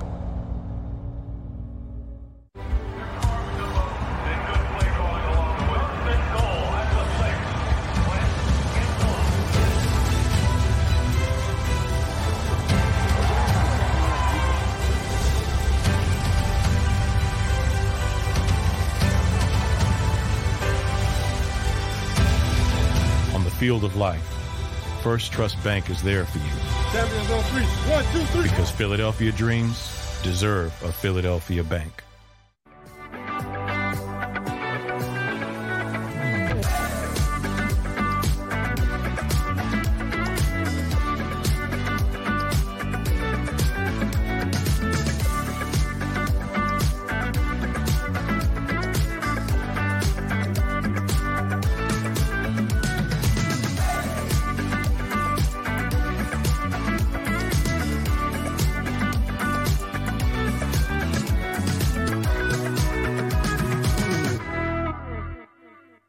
At Stateside Vodka, every new customer gets the world's best rocks glass, free. What's that? Uh, a rocks glass? You're telling me that bottle is cut in half? You could say that. Holy sh! And you're telling me I can get one of these glasses for free? That's right. One free rocks glass per customer with each first time purchase of Stateside Vodka. So good, it just disappears.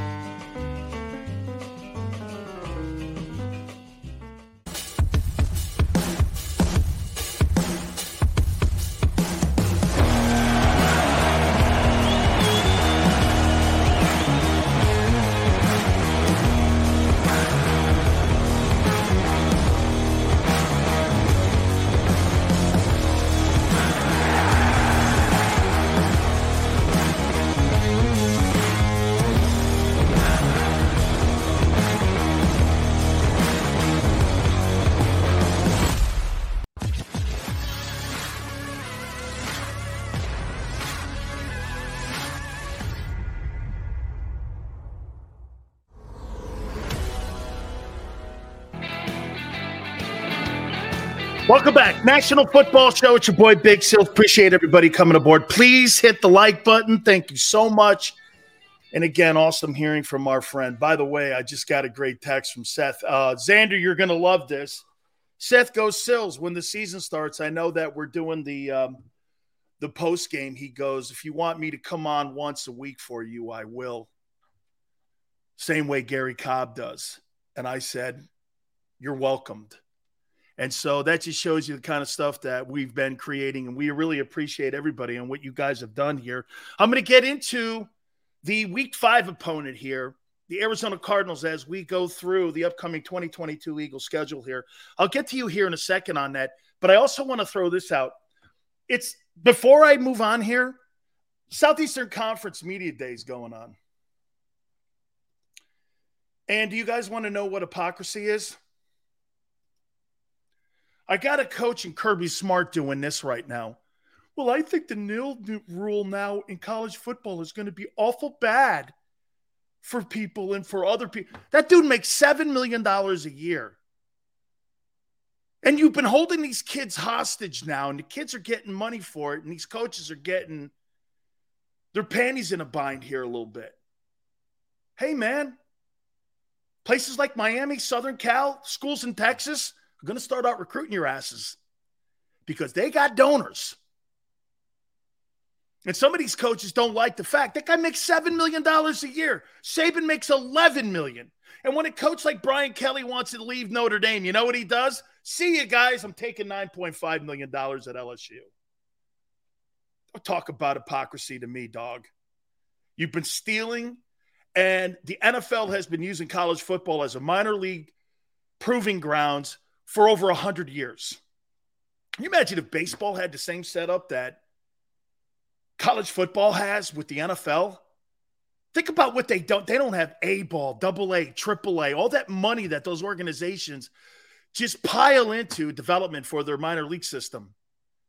The Orioles or the Phillies and who they have to grow and who they have to nurture. Can you imagine not having to pay anything for minor league talent? Then you just draft it. NFL's got a gold mine. You got these coaches belly aching. Shut up. Okay, shut up, guy. $7 million a year. You made $2 million for winning the national title. These guys kill me, man. They've been robbing kids for over 100 years. And now all of a sudden we're sitting here going, oh, you know, the, NIL rule's wrong. Whatever, dude. By the way, my NFL playoff teams. I'm going to get to that here in a minute. Cardinals are the next team up. By the way, any comments that you had about Seth Joyner and what he was talking about? He thinks Jalen Hurts is going to put up some pretty good numbers this year. I don't. Okay? I don't. I think you're going to see Jalen be Jalen Hurts. I really don't think Jalen Hurts is going to be a 4,000 yard passer ever in his career. That doesn't necessarily mean, like I said before, though, that he's not going to win ball games. He is going to win ball games. He won them last year. However, wake me up when Jalen wins against the team that matters. A winning team. Okay? And not just the Saints in his first year. Okay? Wake me up. Seth Rowe, C9, for eight days now. Been so ready to get back to my show. Doing big things here, big guy. Keep up the hard work. God bless. Go birds. Absolutely, man. Thank you guys so much. You guys are just growing our show each and every single day. I can't thank you enough. I really can't. I can't wait to see this Eagle season this year. I can't wait to see the NFL. There's so many great storylines. Let's talk about these Cardinals. That's going to be the week five opponent. I believe that's in Glendale. Look, last year, the Arizona Cardinals got out to a 7 0 start. You were like this this team looks like the best team in the National Football League. And by the end of the year, it was embarrassing that playoff game against the Rams. I thought Kyler Murray took a dive, and I thought he made business decisions because he knows he has this contract coming up. And they're talking about it right now as they're getting ready for training camp. And I was like, this, dude, business decisions? And you're putting that ahead of your football team? Would they finish up? Four and seven? Seven and zero oh start, four and seven with the playoffs. They looked awful. And Cliff Kingsbury, in my opinion, the head coach, bro, you got to prove to me that you're not a fader. And what I mean by fader is this how many times did we watch that football team under his reign the last two years in the months of December and November, and you start watching these guys putt to the finish line? Bro, you got to be better than that. The great teams, you know what they do? They get better as the playoff season starts to come around. How many times you watch great football teams, you're like, dude, that team right there, man, they're hitting on all cylinders. They look great. The teams that fa- that team faded. Kyler Murray made business decisions. I question his ability to be a leader. I think the football team's a nine win team. I'll bury the lead for you before I get to the end of this. I think they're nine wins. I don't think they're special.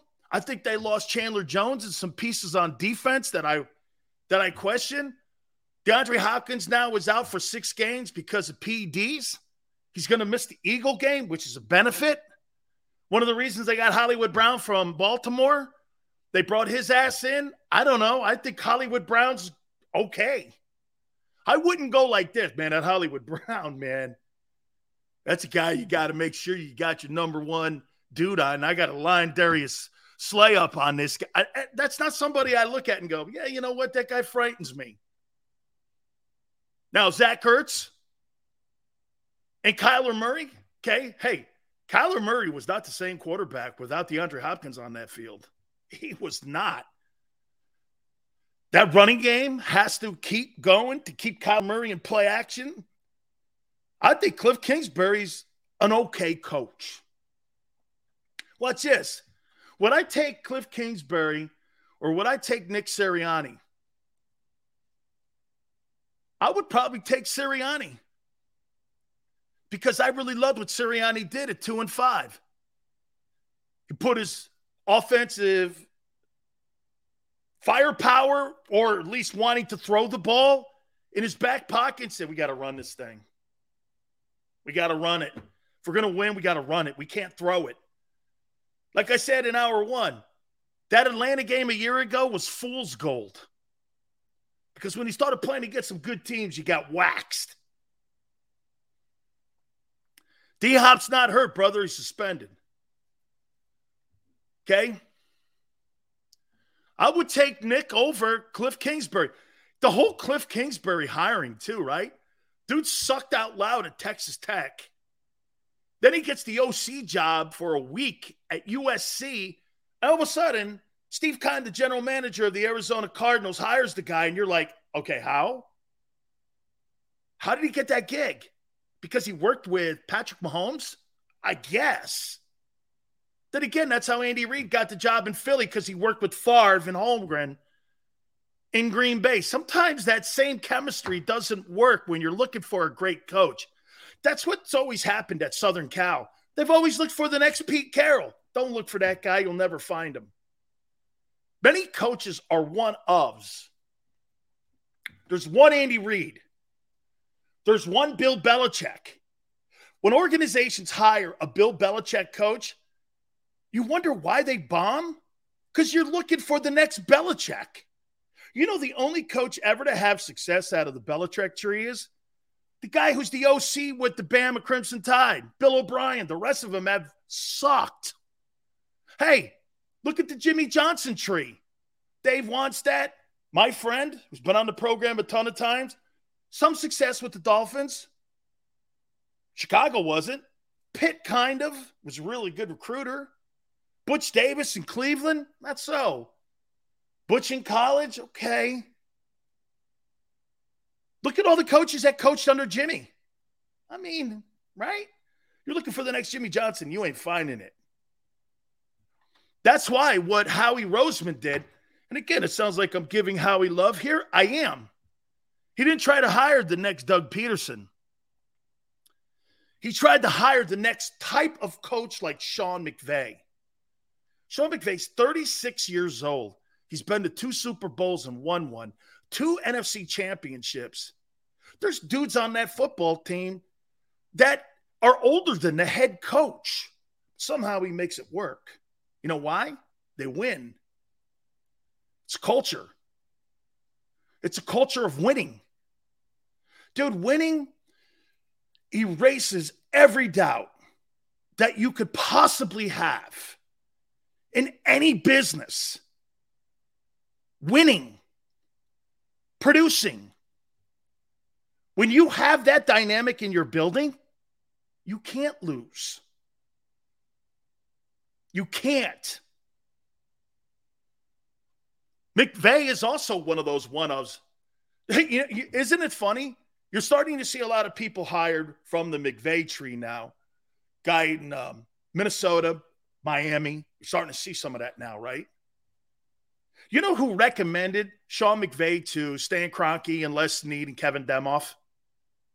Jon Gruden. Jon Gruden and Bruce Allen recommended Sean McVay. They initially, because when they were moving the team from St. Louis, wanted Gruden to coach the Rams. He didn't want to leave the Monday night booth yet. He didn't want to leave it. Why did that relationship? He was a ball boy for the Bucs. I was there in Tampa. He was a ball boy. He's John McVay's grandson. You know who John McVay is? John McVay built the Niner dynasty with Eddie DeBartolo and Bill Walsh. He was the guy. It was a Carmen Policy. So this guy grew up around great minds. You imagine growing up around John McVay. You're growing up around Bill Walsh, DeBartolo, and you're watching that whole dynamic as a young kid, and then you're around Gruden. Then he goes to Washington. You know, Kyle Shanahan and Sean McVay were on Jon Gruden, Jay Gruden's staff. Talk about a guy who could spot talent as a coordinator. Those two dudes. Seth goes, Joe McVay? I didn't say Joe McVay. I said John McVay. Built the 49er dynasty with Ed DeBartolo. It wasn't Carmen Policy. That's a misnomer. He came later. Okay? You notice why when he went to Cleveland, he bombed? Okay? He, he bombed. Couldn't build a team. They were living off what they did with John McVay and Bill Walsh. You ever notice why when Seifert left the 49ers and went to Carolina, this guy sucked out loud? What did he win? One game there when he got there? right? So, look, do I think that the Eagles, now that I'm looking at the Cardinals, I'm not so enamored with them. I'm not that enamored with them. Okay? I'm the, you know what? I'll tell you this. Here's something to think about. Something to think about. Who do you trust going into a football game for 60 minutes? Jalen Hurts or Kyler Murray? Knowing full well Kyler Murray's more talented than Jalen. He is. He's more talented. He's a better player. But why do I feel better about Jalen? Okay. Jalen wants to win. Kyler Murray wants to get paid. Not nothing against getting paid. Nothing. But what I saw last year against the Rams when that guy's making business decisions and I'm on that football field and I'm in that freaking huddle and I got incentives riding on this game too, like you two, dude, and you're taking money out of my pocket because you're making a business decision, that's not somebody I want to block for or play for or play with. I got a problem with you. You and I don't see eye to eye. Because when you play pro ball or you play any competitive sport that's a physical sport like this, you got to be willing to walk to hell. You got to be able to walk through hell and willing to walk through hell to win a game. Okay? It's not about kissing cheerleaders and cashing paychecks like everyone thinks it is. Monday through Saturday sucks. Some of you go, well, you know, hey, okay, whatever. I've been through it. Not at the level of Seth Joyner, but I've been through it. And let me tell you something. You got to learn to walk through hell. Okay? Family sacrifice, loves that you have, injuries, means nothing in the grand scheme of things. Zero. There's a sacrifice that you're going to place parts of your body all over the country. It's not dramatic, it's real. And it's the mental part. You got your front office trying to draft a guy ahead of you, or there's a guy behind you who's cheaper. Hey, that's that's like my the radio business. If I can get a guy cheaper, kind of same numbers, I'll take them. And then you then you sacrifice quality. That's why the big time programs in college and in the NFL, they know what they're doing. They're constantly hiring talent. You know, I say this to you all the time.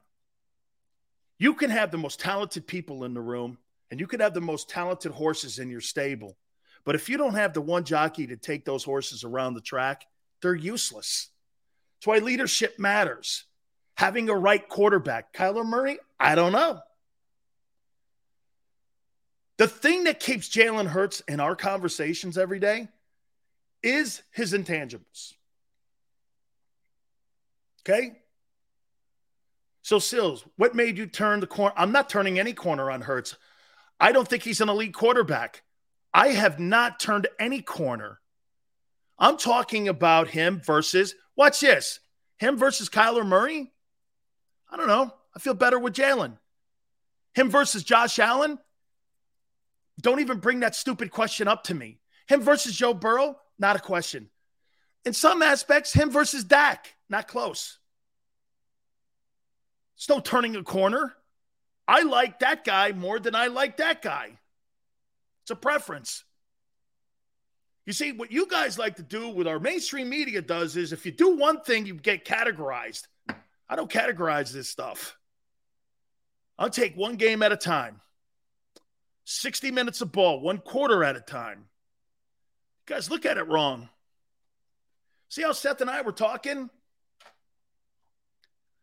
Jonathan Gannon, defensive coordinator. I don't think that guy's talented at all.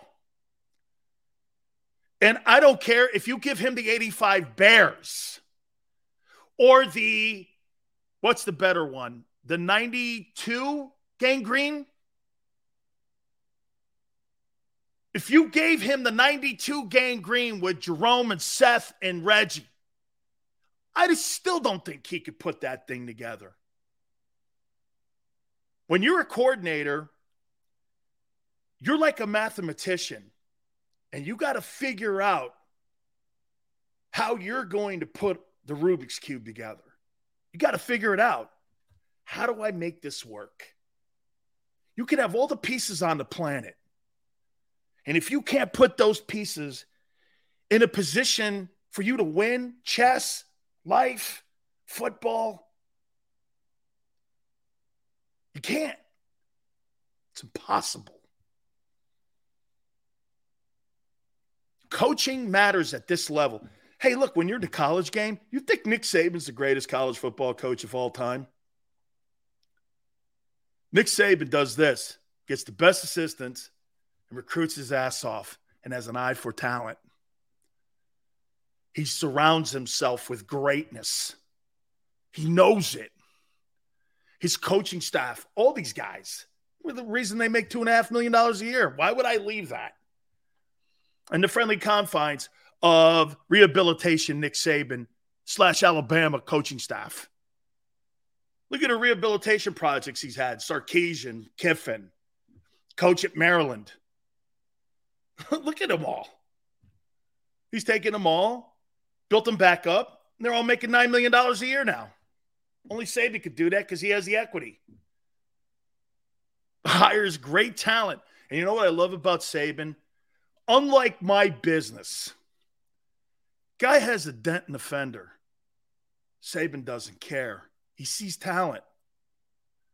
He knows that talent knows that this is it. This is his last shot at the title, the brass slipper, whatever you want to call it. I'm to bring you in here, Steve Sarkisian, even after you got drunk at Southern Cal. Or Lane, how you got blown out at USC. Gives them all a shot. They redeem themselves, rehabilitate themselves. That's why that guy wins national titles. He gambles on people. Most people don't gamble on people because they're too afraid. Gannon has no imagination, Sills. Completely true. How that guy is getting sniffs like the Texans interviewed him for the head coaching job before they hired Lovie is remarkable. I didn't see one redeeming thing about that defense last year that made me go, that guy's a coordinator. And I'll say one more time, like we. So Nick Sirianni is in still in training wheels, and so is Jonathan Gannon, and so is Jalen Hurts. How could you build a franchise around a kindergarten mentality of learning how to walk as a coach? a quarterback, and a coordinator and think that's all going to get plugged in and win. How, how, how, if you're Howie, or is it easier to control? See, that's why he hired those guys like that.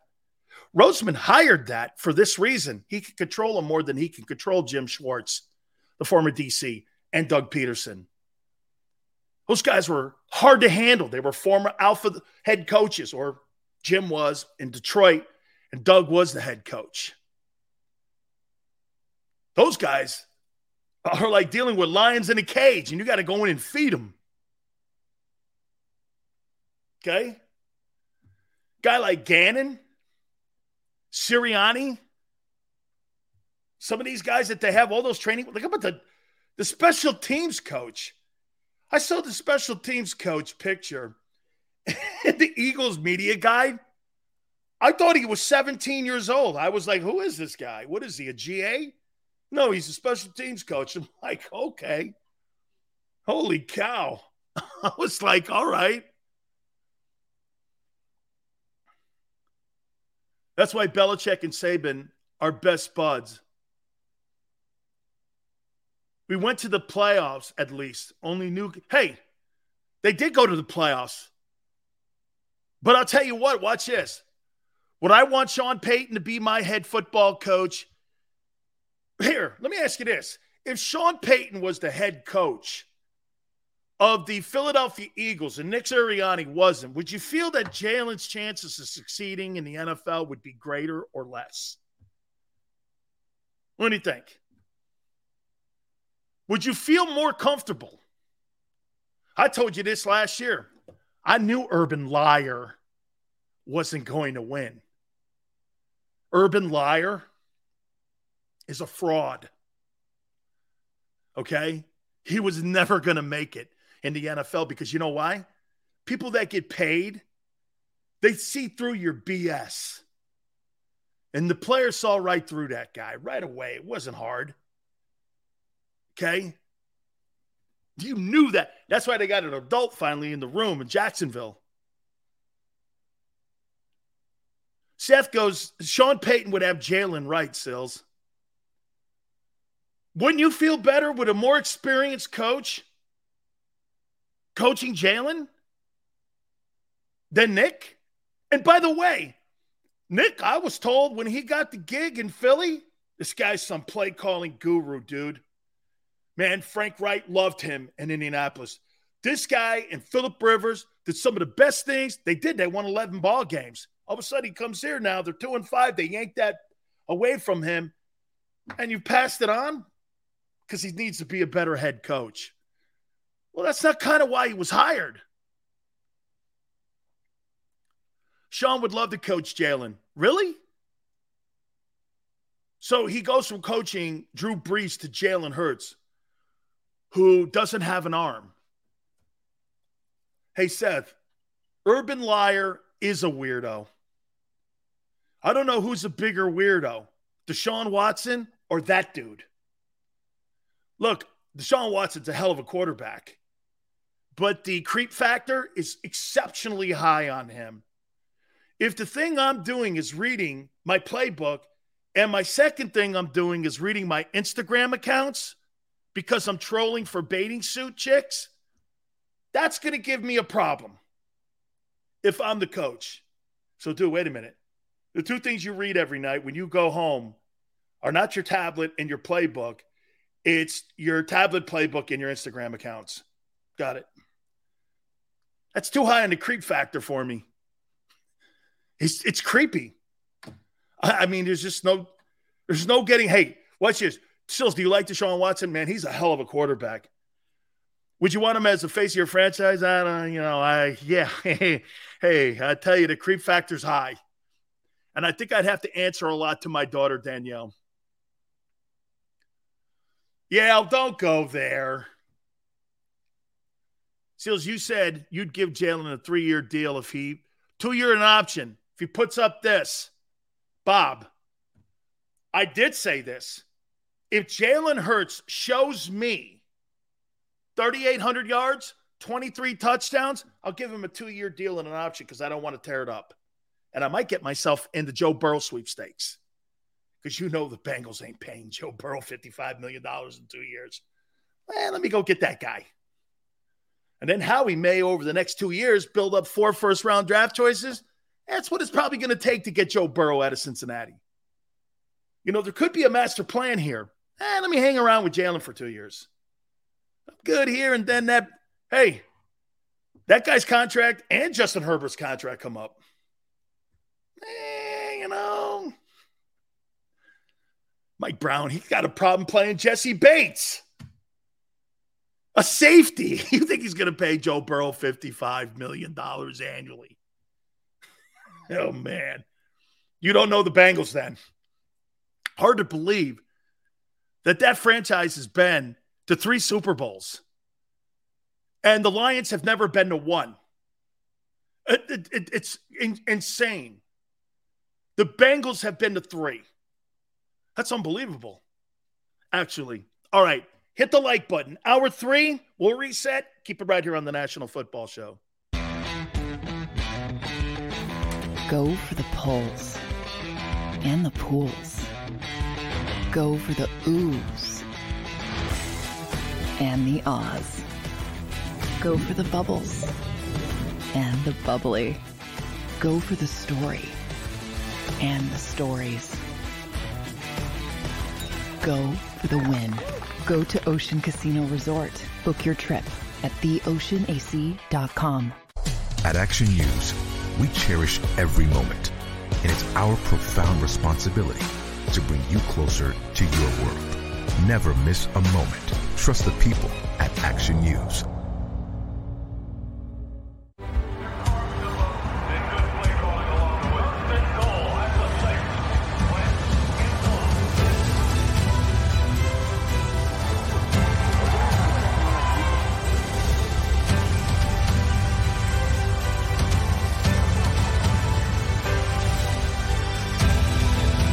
Field of life, First Trust Bank is there for you.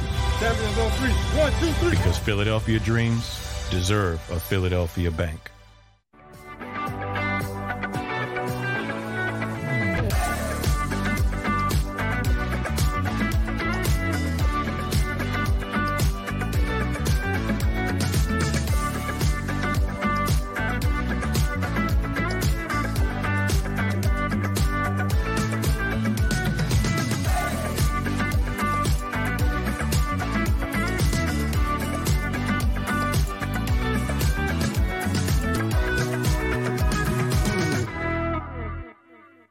At Stateside Vodka, every new customer gets the world's best rocks glass. Free. What's that? Uh, a rocks glass? You're telling me that bottle is cut in half? You could say that. Holy sh! And you're telling me I can get one of these glasses for free? That's right. One free rocks glass per customer with each first time purchase of Stateside Vodka. So good, it just disappears.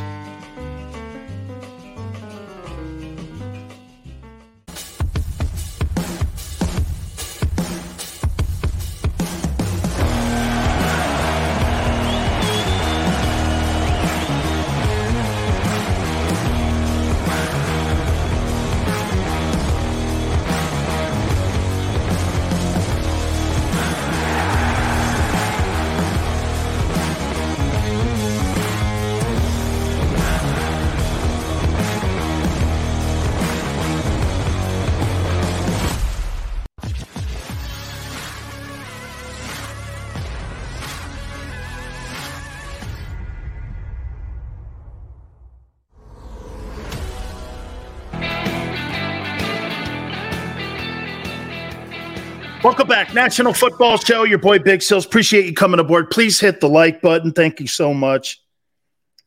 Want to show you a little bit before we move on. By the way, playoff teams that I think for the 2022-23 NFL season will reset what I said about Jalen and his pass attempts and how they've got to improve. We'll do that here in a minute.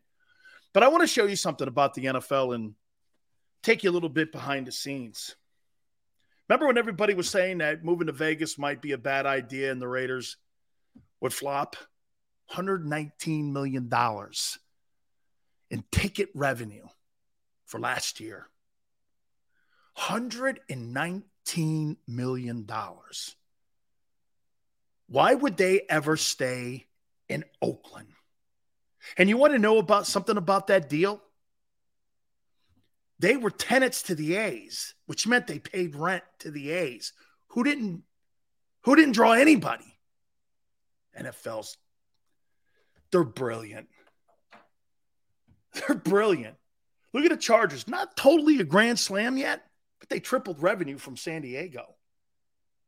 It's a complete gold mine. So when everyone was telling Jerry Jones and Bob Kraft and Roger Goodell, and back then when Paul Allen was alive. Hey, guess what? Moving these teams a bad idea. Al Davis is turning over in his grave going, say that again. National Football League is a cash register right now. You know, it's funny every time you hear race, the sexual harassment case or sexual misconduct case against Deshaun Watson, they don't give a crap about that stuff. Whatever hurts the shield. You see, the NFL is not racist. They're just colorblind, but that color's green. Highest paid players in the league today are African Americans. It's got nothing to do with that. Anything that hurts the brand, Kaepernick, Tebow, Michael Sam to some aspect. Out. I don't want any of that crap in the in the building. That's why I'm sho- I'm actually shocked that Daniel Snyder still owns the team. I am. I'm shocked. Okay? Because that guy has been a nightmare since he has owned the Washington Commander things, whatever they're called. the RFK was on fire the other day. I was thinking it was Daniel Snyder trying to set a fire because he has torched that franchise since he's owned it. He is the he's the Dolan of the NFL. Dolan, who owns the Knicks, is terrible. Daniel Snyder is the worst owner in the league. He is. That guy still owns the team. It's mind numbing. Please hit the like button. All right. I'm going to throw out my predictions on NFL playoff teams this year. These are the teams that I think that are going to make it to the postseason. Teams are showing up to training camp. We get to start doing some fun stuff here a little bit about the upcoming season. Okay. I'll start it off in the NFC East. And by the way, I'll get back to Jalen here in a second. Okay. Bear with me here. How many teams do you think come out of the NFC East this year? How many teams? How many teams do you think come out of the NFC East? Can I tell you my prediction? I think the Eagles are the only team that's going to come out of the NFC East. I don't think the Cowboys are a playoff team.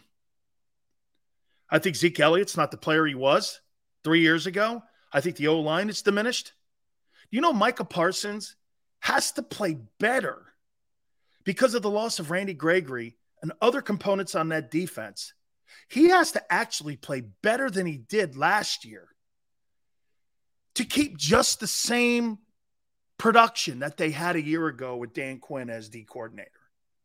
And I don't believe they're going to do that.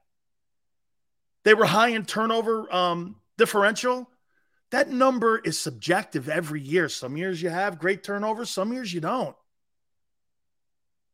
And the kid Diggs, in my opinion, I think he gambles too much. I, I don't think the Cowboys, nor do I think Washington. Now, I think they're all going to be in a conversation for the NFC East. I think those three teams are going to go back and forth. Okay, I do. But I think the Eagles are going to come out. I've already predicted it. I think the Eagles win the NFC East. And I think they have a great shot at getting to the NFC Championship game.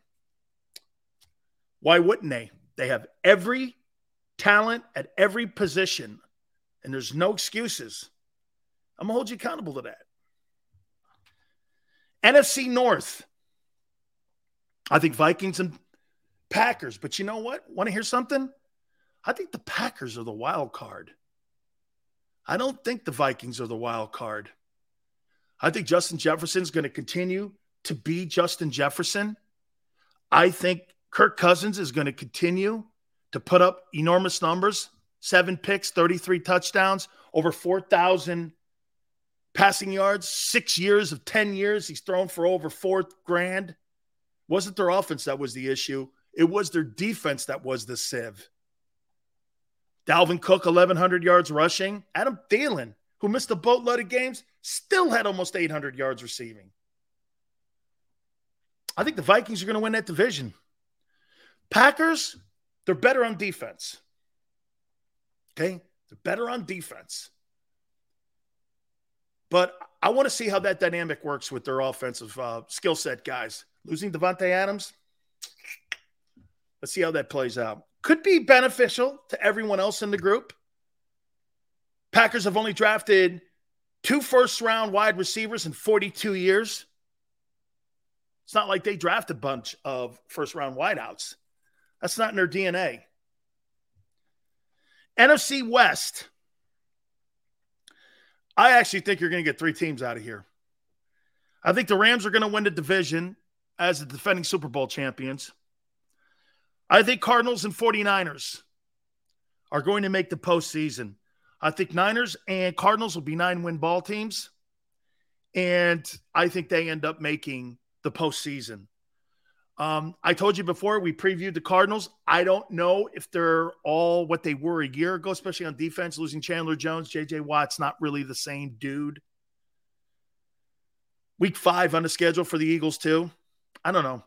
There's something about Kyler Murray, but I do think they make the playoffs.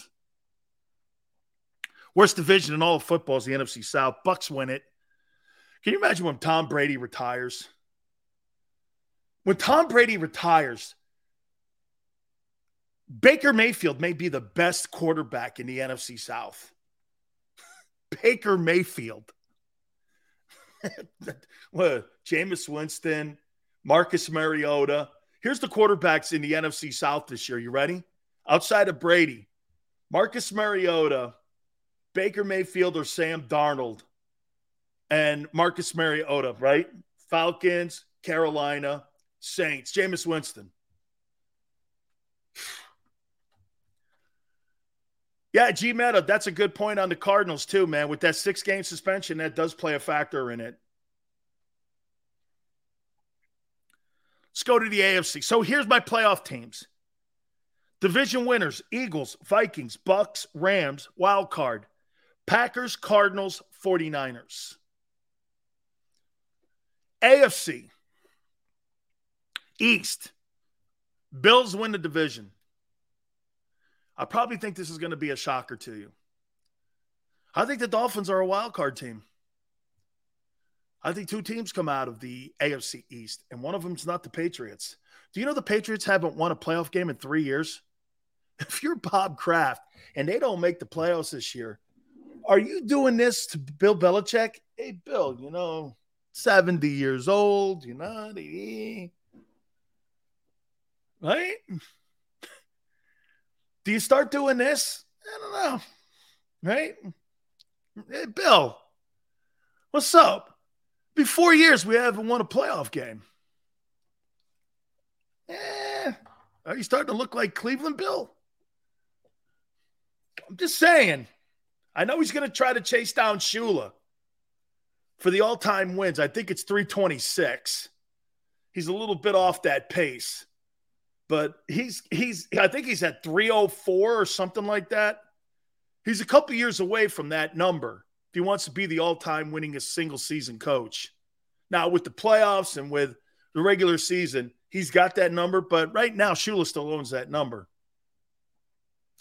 A life. Appreciate you coming aboard. Thank you, my friend. AFC North. Ready? I think the Bengals do it again. I think they win the division. I love Joe Burrow. I am a gigantic Joe Burrow fan. He is the only quarterback that I see in today's game that has the Brady quality that I'm looking for. Leader, tough. But I'll tell you one thing they got to do Mike Brown, SOS. You better protect that guy. Hey, and by the way, if I'm if I'm Howie Roseman, eh, let me see. How many first rounders would you pay for Joe Burrow? See, we got two years. Two years. How much? How many first rounds would you pay for Joe Burrow? Five. Five. Five first rounders for. Oh man, I'm sounding crazy. hey, maybe I'm not though. Am, am I sounding crazy? Would I pay five first? Xander, would you pay five first rounders for Joe Burrow? Five first rounders, would you pay for Joe Burrow? Five. He's better than Watson. Watson got three.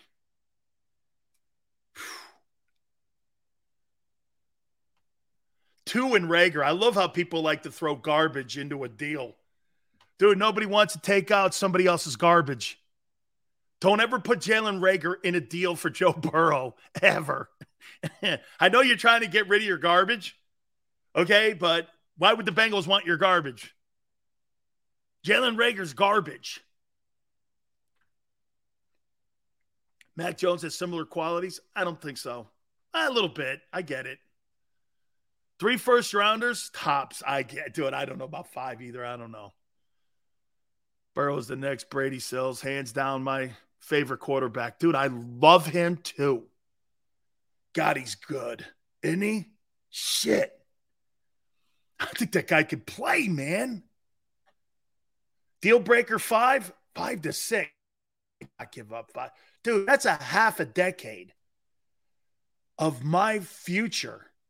If that guy gets hurt catastrophically, I'm finished. I'm finished. Yeah, but I would love to have a couple of Oxy Howies. Thank you, Greg. Thank you, thank you, thank you.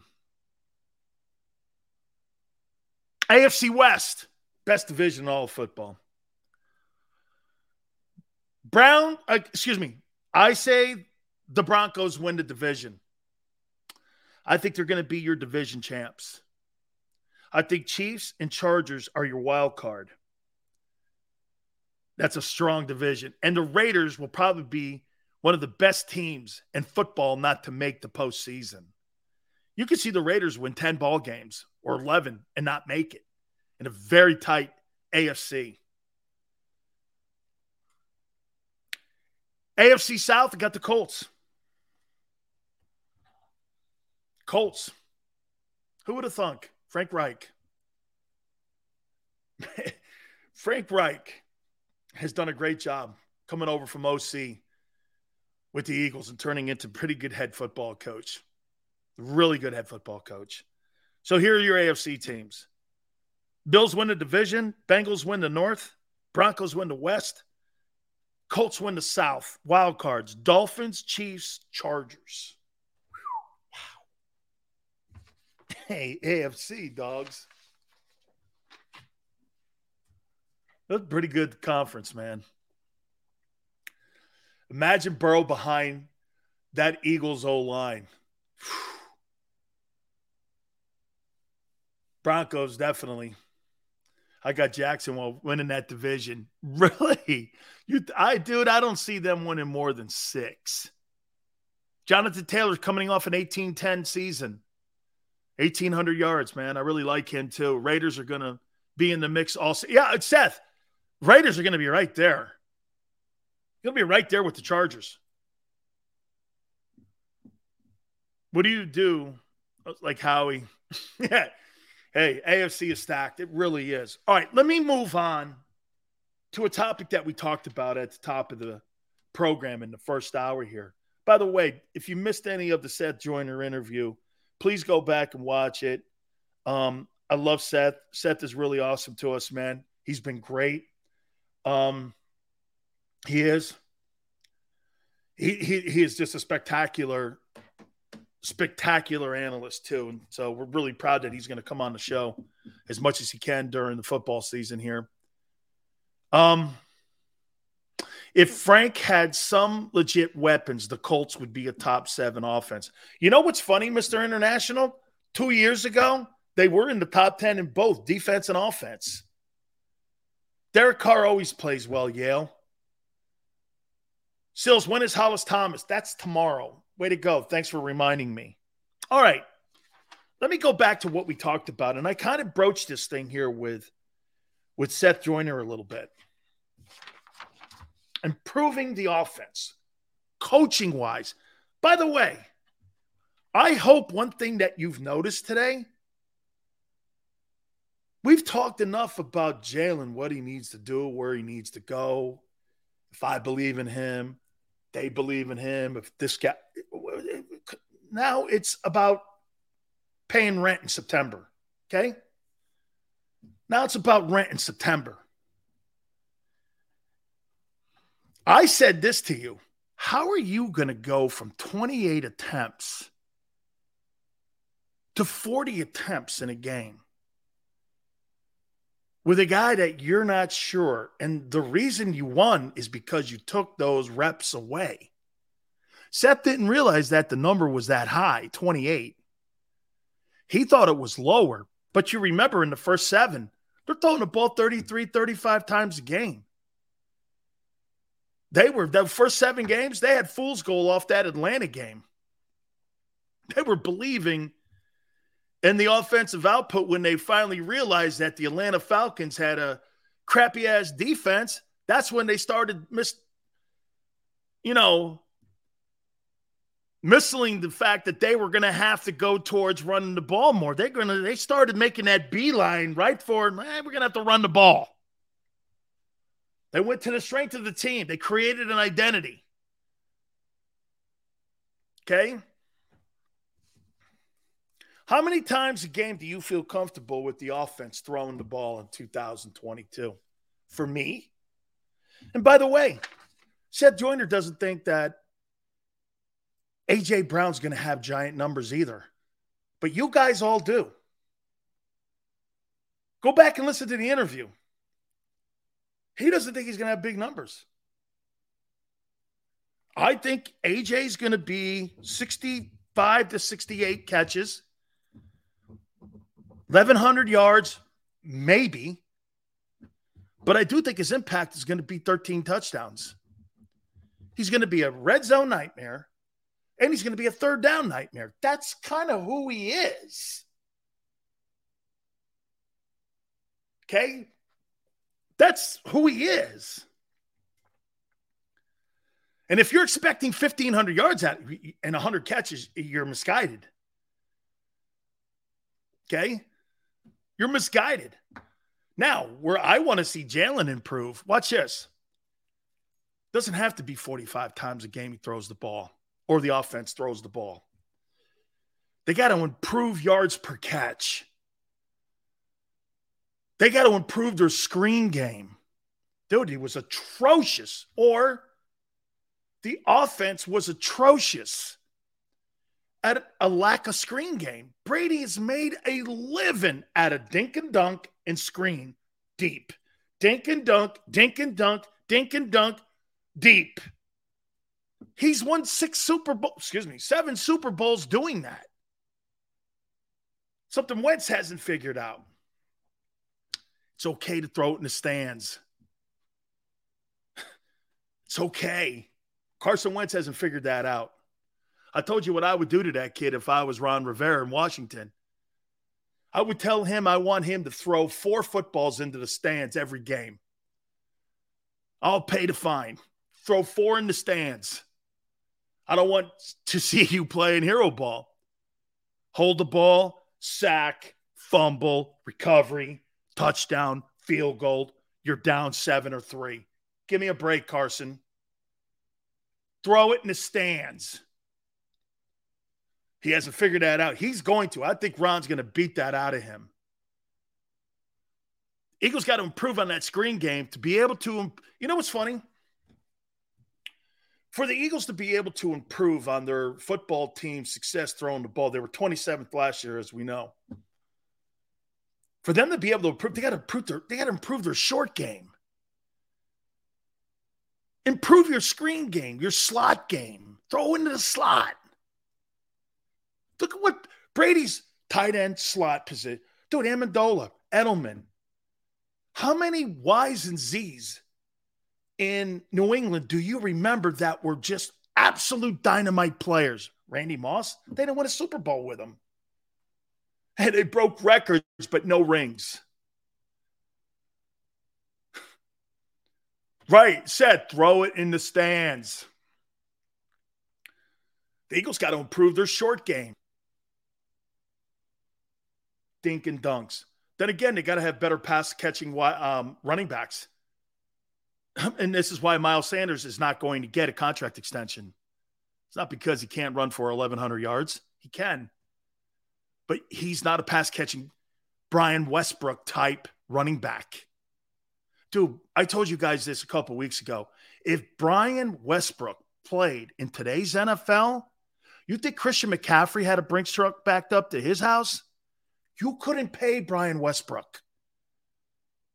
You could you'd be paying him $30 million today because of his versatility. 1,300 yards in between the tackles, 77 catches, 800 receiving yards. That guy was a base. And you want to know the most important thing that Christian McCaffrey's not? He's durable. Guy's durable.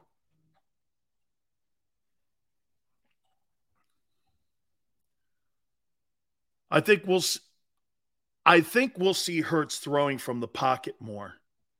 He's not a pocket passer. You might want to get him on the move. Don't you think he's better moving than he is seven step? I mean, Yale, when I see Jalen being a success and I see him breaking people's hearts when he gets out there on third and nine and he runs up the field and he breaks the defense's back, it's because he has the threat of running and passing. And you know what else the biggest thing is when you have a guy running to one sideline? What is the number one advantage? Bill Walsh told me this years ago. You know what that is? Watch this. When you're in the middle of the field and you drop back and you sprint right, you're managing half the field. He doesn't have to manage the entire field. Plus, he's got a sideline to protect him in case there's a throw that's array or goes sideways or what have you over the, he doesn't hit him on target. You have the sidelines to protect the guy too. That's how they developed Montana. Walsh told me that they rolled him right all the time. The catch in the back of the end zone with Clark was a roll right. He was still learning. When Joe became Joe, wasn't Joe sitting back there in the middle of the field and dude, guy, the guy was just incredible back there. Same as Brady. I mean, pre-snap stuff between those two guys, legendary. Shit, Joe Montana and Tom Brady probably knew where to throw the ball an hour and a half before the game started. That's how good they were. Already broken down your defense, had an idea who you were.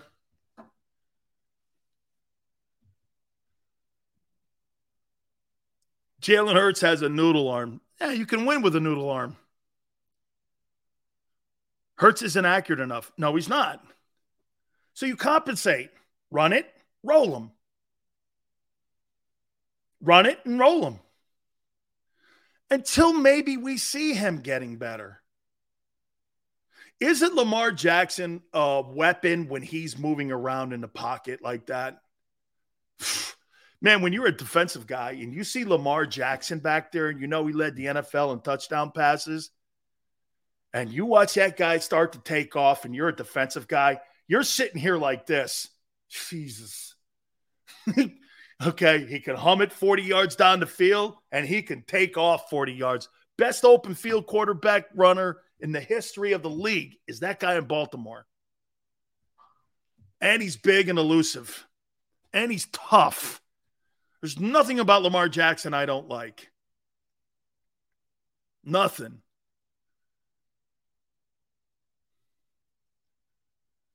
Josh Allen, another guy. Josh Allen's a freak show when you watch him play. 85 yards rushing, 397 yards passing, three touchdowns, outdueling your guy.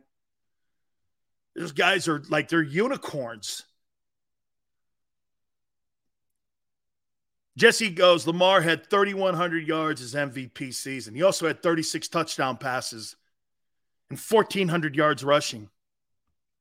He led the NFL in completion percentage, too, if I'm not mistaken, that year. So let's tell the full story. He had 36 touchdown passes. okay. Said people are really, sales, people are really thinking will have two. You're not going to have 2,000 yard receivers. You may have one. I think your tight end's going to have a big year, though.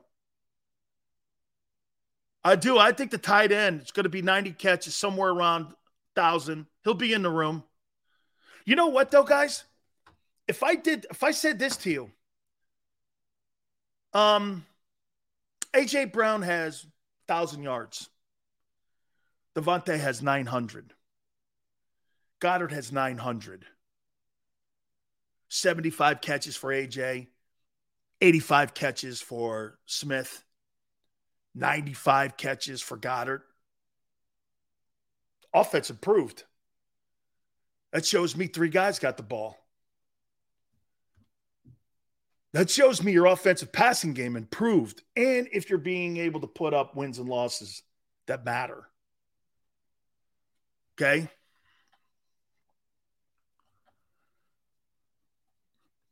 Has there ever been an all pro wideout in Baltimore outside of Anquan Boldin? Let me think. Have they ever had an all pro wideout outside of Anquan Boldin in the building in Baltimore? Even in the Flacco days. I, well, they had Shannon Sharpe there, but he's a tight end. I, I can't remember a big time wideout like ever in Baltimore. Steve Smith, Carolina Steve Smith, kind of, you know, passed the day a little bit. Steve Smith was a incredible ball player when he was a Panther. Tough, fought you. I like me some Steve Smith, man. I'm a Steve Smith fan. That guy, man, he was a tough dude. Guy goes on NFL Network. I think he's going to fight every desk host that they have there. Right? I mean, every every time Steve Smith opens his mouth, I think he wants to fight Michael Irvin. Passing game has to improve with these weapons, correct, Sills? Seth. Yeah, but don't go by just the numbers. Go by how you're dominating games. You got to balance. You're winning games by 10 points. And I mean, the year Carson Wentz threw for 4,000 yards in Philly, he didn't have 1,000 yard wide receiver on that ball team. Okay. I think he threw 33 touchdowns that year. All right. All right. Please hit the like button. Here, guys. Our friends at Morgan & Morgan, where the fee is free, do me a favor. If you're ever hurt or injured on the job, calling Morgan & Morgan is one of the most important things that you could possibly do. And for the people, it is not a slogan. It is who they are, my friends. Over 800 attorneys strong. And that law firm, they're the biggest law firm in the country, ready to do battle for you. Okay? Know this last 30 years, I've known John Morgan. They've collected over $13.5 billion in compensation for all of their clients, meaning this they don't get paid unless you do. And they're there to battle for you. There's no such thing as a fender bender at Morgan and Morgan. Okay. So do me a favor, call them 800 512 1600. That's 800 512 1600. The call is free, the consultation's free. 800 512 1600. Open 24 7, seven days a week. And when you call Morgan and Morgan, you tell them Big Sills sent you. When choosing a lawyer for your injury case, you may ask Does the size of the law firm matter? Well, of course it does. The insurance company, they're huge with unlimited resources. And whether your case is big or small, they're built to bully you out of the money you're owed. But here's the good news we're big too, the biggest actually. And we're built to fight to make them pay for all that was taken from you. Size is our strength. There's only one Morgan & Morgan, for the people.com.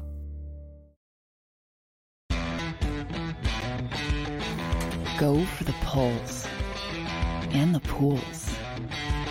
Go for the oohs and the ahs. Go for the bubbles and the bubbly. Go for the story and the stories. Go for the win. Go to Ocean Casino Resort. Book your trip at theoceanac.com. At Action News, we cherish every moment, and it's our profound responsibility to bring you closer to your world. Never miss a moment. Trust the people at Action News.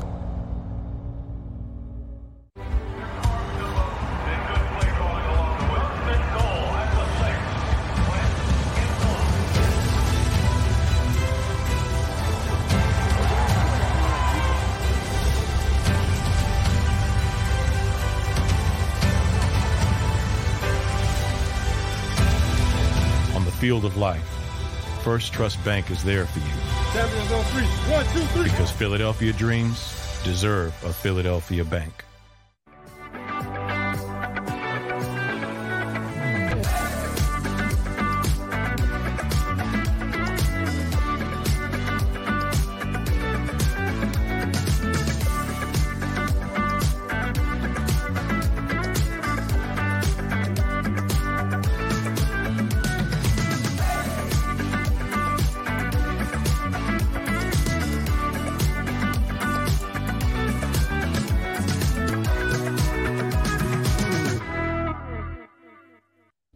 At Stateside Vodka, every new customer gets the world's best rocks glass.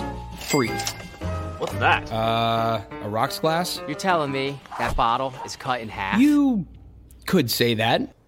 Holy sh! And you're telling me I can get one of these glasses for free? That's right. One free rocks glass per customer with each first time purchase of Stateside Vodka. So good, it just disappears.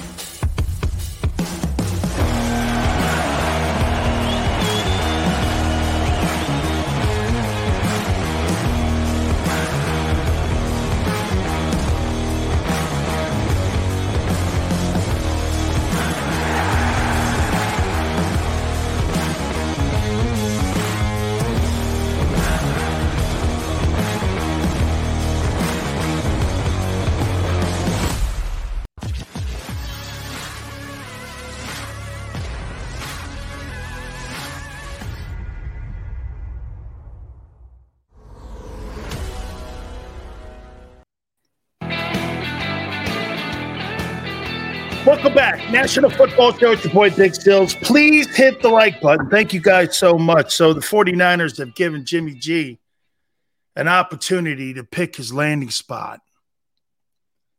Dude's 38 and 16, and you don't want that guy in your building. And he's 5 and 2 in the postseason. And last year, he went into Dallas and he went into Green Bay and won ball games.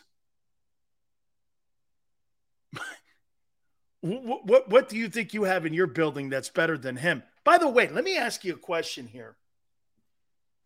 This goes into Jalen Hurts a little bit too, versus Jimmy G. You know what I think of Garoppolo? Would you rather have a quarterback who's always healthy and sucks? Or would you rather have a great quarterback who's not always healthy? What would you rather have? it's almost a dumb question because I keep hearing people go like this when it comes to Garoppolo. He's not healthy, and you're coming from a place where you have Teddy Bridgewater as your quarterback, or Drew Lock, or Sam Darnold. And I'm like this well, what you have is not good. If I get Garoppolo for 11 ball games and I win nine of those games, how about this? With Jimmy Garoppolo quarterbacking your team in Carolina, you win nine games. Same with Seattle. With Drew Lock as your quarterback in Seattle, you win four. In Carolina, with Sam Darnold or Baker Mayfield, you win four. With Garoppolo, you win nine to 10 in that division. So I, I, I, I started dissecting that a little more. Yeah, you know, you're right. So you'd rather have Justin Fields in Chicago than Jimmy Garoppolo because he may not play a full season for you. Jalen didn't play a full season last year. He was yanked for one game. And at the end of that, he got, what was it? He got hurt in the other game. New member, thank you so much. Appreciate it. Thank you very much, Randall. Hey, Sills, what do you think of Zach Wilson being intimate with one of his mom's friends? what do you want me to say, man? Guy likes experience. He's looking for experience. You know, he's I don't have a I don't have a problem with a young fella, you know, going after experience in anything in life. Women, radio, broadcasting, coaching. Eh. he he just likes experience. Geez, you're gonna shoot down a guy because he likes experience? I don't know, man. Hey, he, he likes experience. Look at Steve. Hey, I salute you. Hey, Bona Fortuna. Good for you. Guys like experience. Eh, that's see, I'm never really into like when I was a young guy, I was never really into young women when I was even young. So I, I don't know. There's something to Zach here. Likes experience. It's all right. So Jimmy G, You know where they're saying he lands? Oh my God. The New York Giants. They got some weapons in New York. If Garoppolo goes to the New York Giants,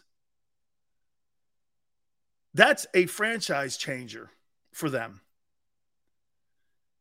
You move off of Daniel Jones because he's still on that rookie contract. You didn't pick up his option. And he's in the final year, and you pick up Garoppolo's deal. Eh, but I'm kind of liking that. If I were the New York Giants, I'd go get Jimmy G. Paisan in New York. He's in the NFC East. Could easily be the best starting quarterback. By the way, if Garoppolo goes to the NFC East, he will be the best starting quarterback in the division. That record proves it. Guy's 38 and 16 with the postseason. Two of the last three NFC championship games.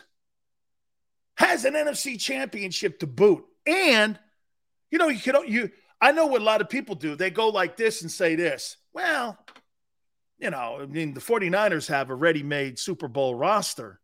Well, then how come the coach is 7 and 28 without Garoppolo as a starter? I thought Kyle Shanahan was some sort of like play calling guru. John Lynch was this master at building rosters. Well, what happened? Jimmy G's not in the starting um, seat there in San Francisco. That thing goes to hell quick. Yells is better than Dak? Yeah. Dude, he rolled into Dallas last year and beat the pants off you.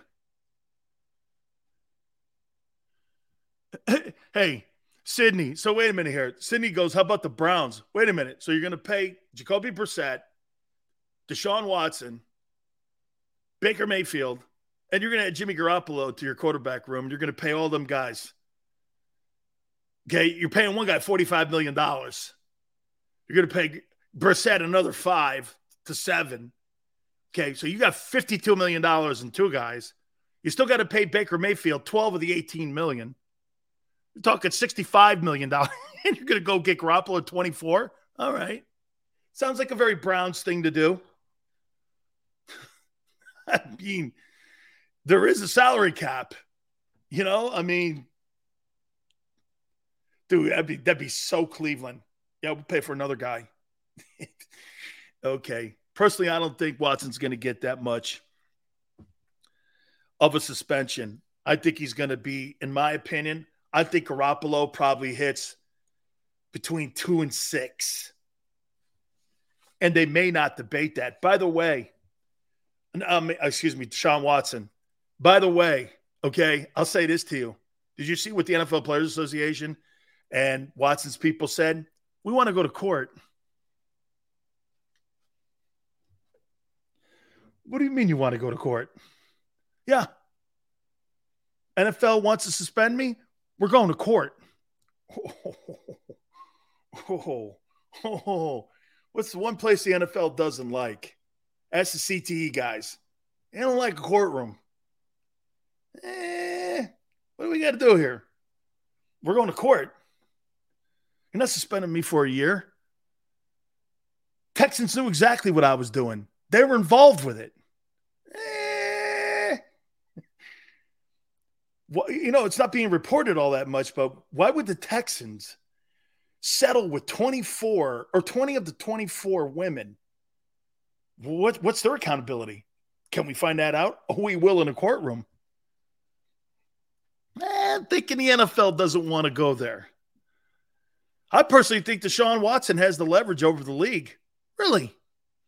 So you're going to suspend me for a, a year, even though two grand juries said no. Okay, well, let's go to court and I'll show you what the Texans did. And then, you know what you can always do too? Browns gave me a raise and they guaranteed $230 million in my contract fully. A revolutionary contract. That's why it's being held up in Baltimore with Jackson and in Arizona with Murray. 230 guaranteed to a guy with 24 sexual misconduct cases. and you want to go to court? Eh, come on. Lee don't want any of that. So you know what they'll do? They'll bite the bullet because the media and all of its hacks want that guy suspended. Okay? The media hacks want that guy suspended. Okay? And they'll go after him, but once he starts winning, you know what winning does. It's the greatest pill for amnesia.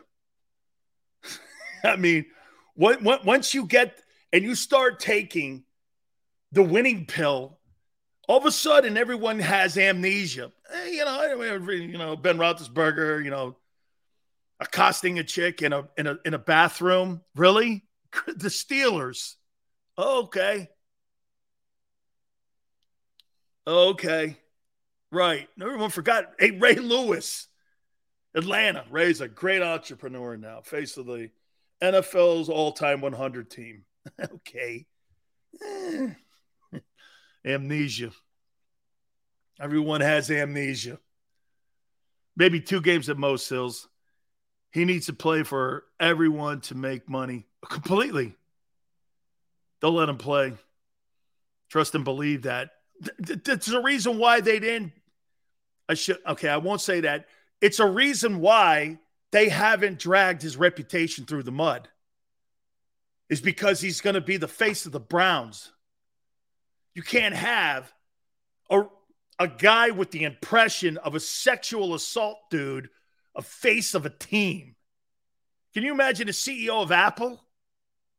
Well, yeah, this guy's got 24 misconduct cases against him. That might not be a good look when you come to shareholders and board of director meetings. Hey, Apple's really doing well. Yeah, but your guy, man, he's a creep show.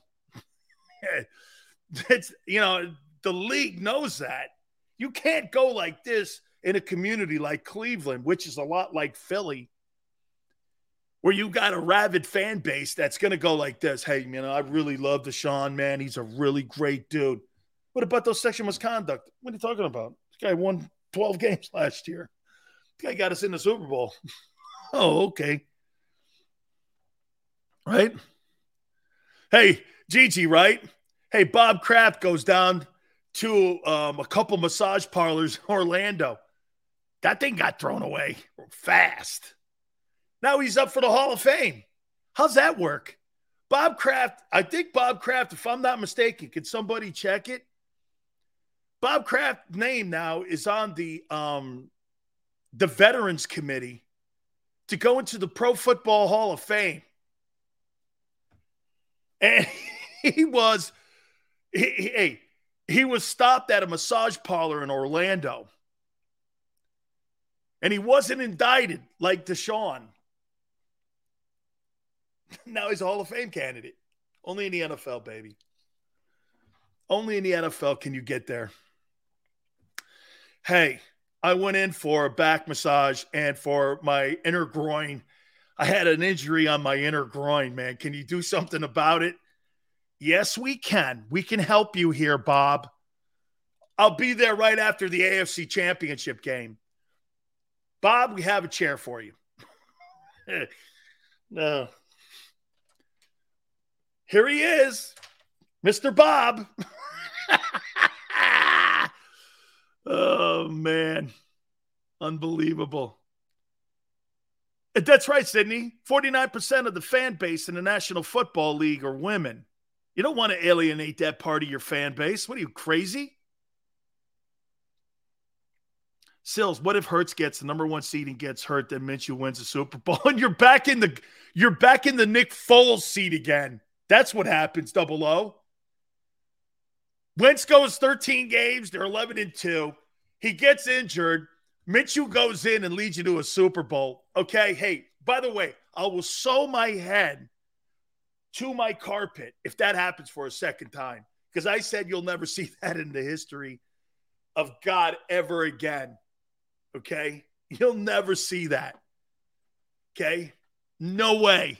I will sew my head to the floor and my carpet if that happens again. Hey, wait a minute, Joseph.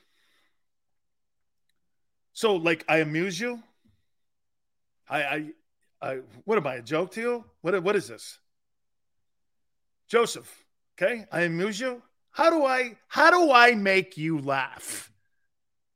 Huh? How do I make you laugh? Sorry, this is just an Italian thing. It happens. you know, it's just an Italian thing. I don't know. You know, you know, it's just something that has happened to me through my years. I don't know. It's just my I got my wife talking like this now too. Hey, oh by the way, I call my wife. You know what I call her now? Captain Evil. My wife's Captain Evil. She's like some anti superhero.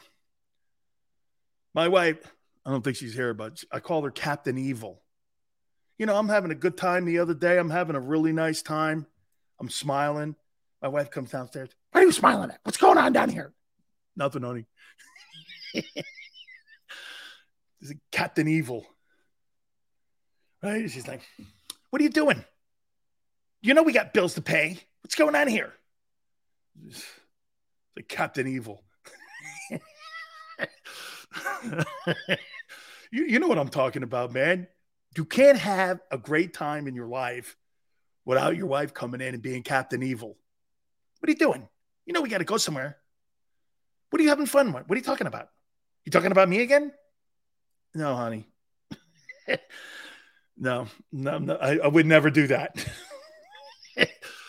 Captain Evil. Oh, good night, Almighty man. See, look what we did today.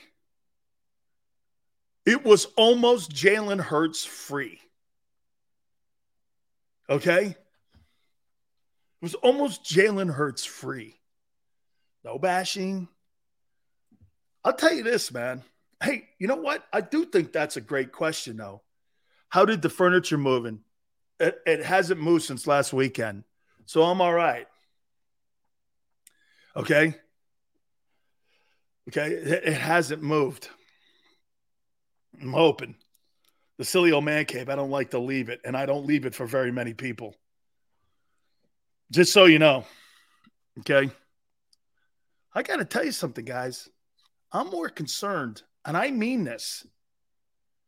I'm more concerned about the coaching on the Eagles this year than I am. And I and th- that was the main topic today, even when we had Seth on. I'm more concerned about the coaching of this team. I know I, I know Nick, and by the way, I think Nick got a great start. But when you're passing the play calling duties off, and that's your forte, and you've got to develop a passing game I mean, you feel me?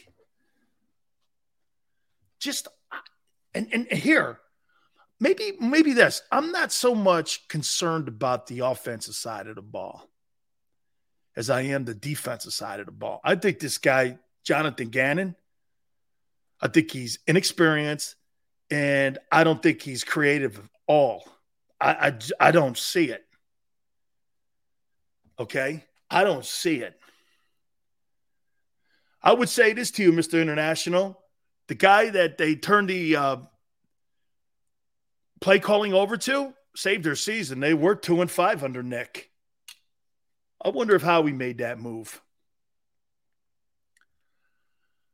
Coaching is the main concern, more so over Hurts. I agree, two and five. Do we agree, guys? Dude, the coaching on defense, that soft ass zone that they played last year, and that catch defensive tackle position that they were catching off the line of scrimmage. They weren't setting the edges very well. I don't know, man. You got a lot of new faces on that side of the ball, too. Anytime you get new faces in the building, people still got to find their seat. You know, you don't, you know, you ever you ever go to a new job, you still don't know where the home room is. You know what I mean? You know, you don't even know where the bathroom is. Where do they make the coffee? You're still figuring that out. You're supposed to figure out what a cover two is in a system with Jonathan Gannon. Mr. International, but he he is like Seth said, he's what the NFL's looking at right now. dude, Gigi, soft and slow. Man, that's one thing I never want to hear a defense.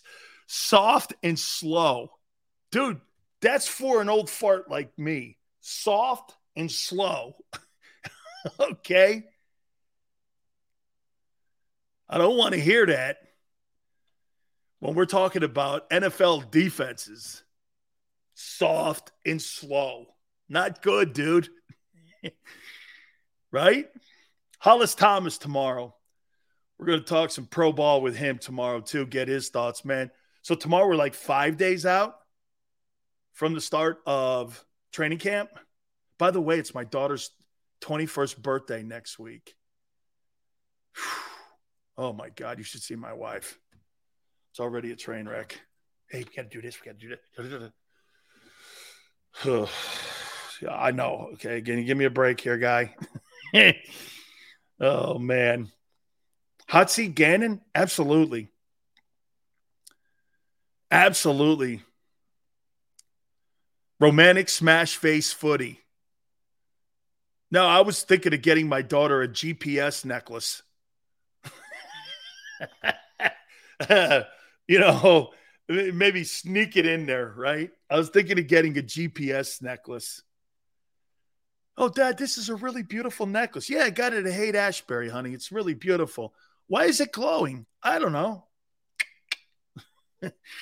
why is it glowing, Dad? I have no idea why it's glowing. it's got a little GPS transmitter in there, right? Where is she? She's in Tucson for what? for what? Oh man, last year, Mr. International, watching the Eagles play defense last year was watching like watching a ping pong game. Okay. It was just like nothing. Ugh. Hey guys, really appreciate you guys coming aboard. Please hit the like button. Seth Joyner was spectacular today. And by the way, man, we really really looking forward to the upcoming uh, season here. We got a great post game show too.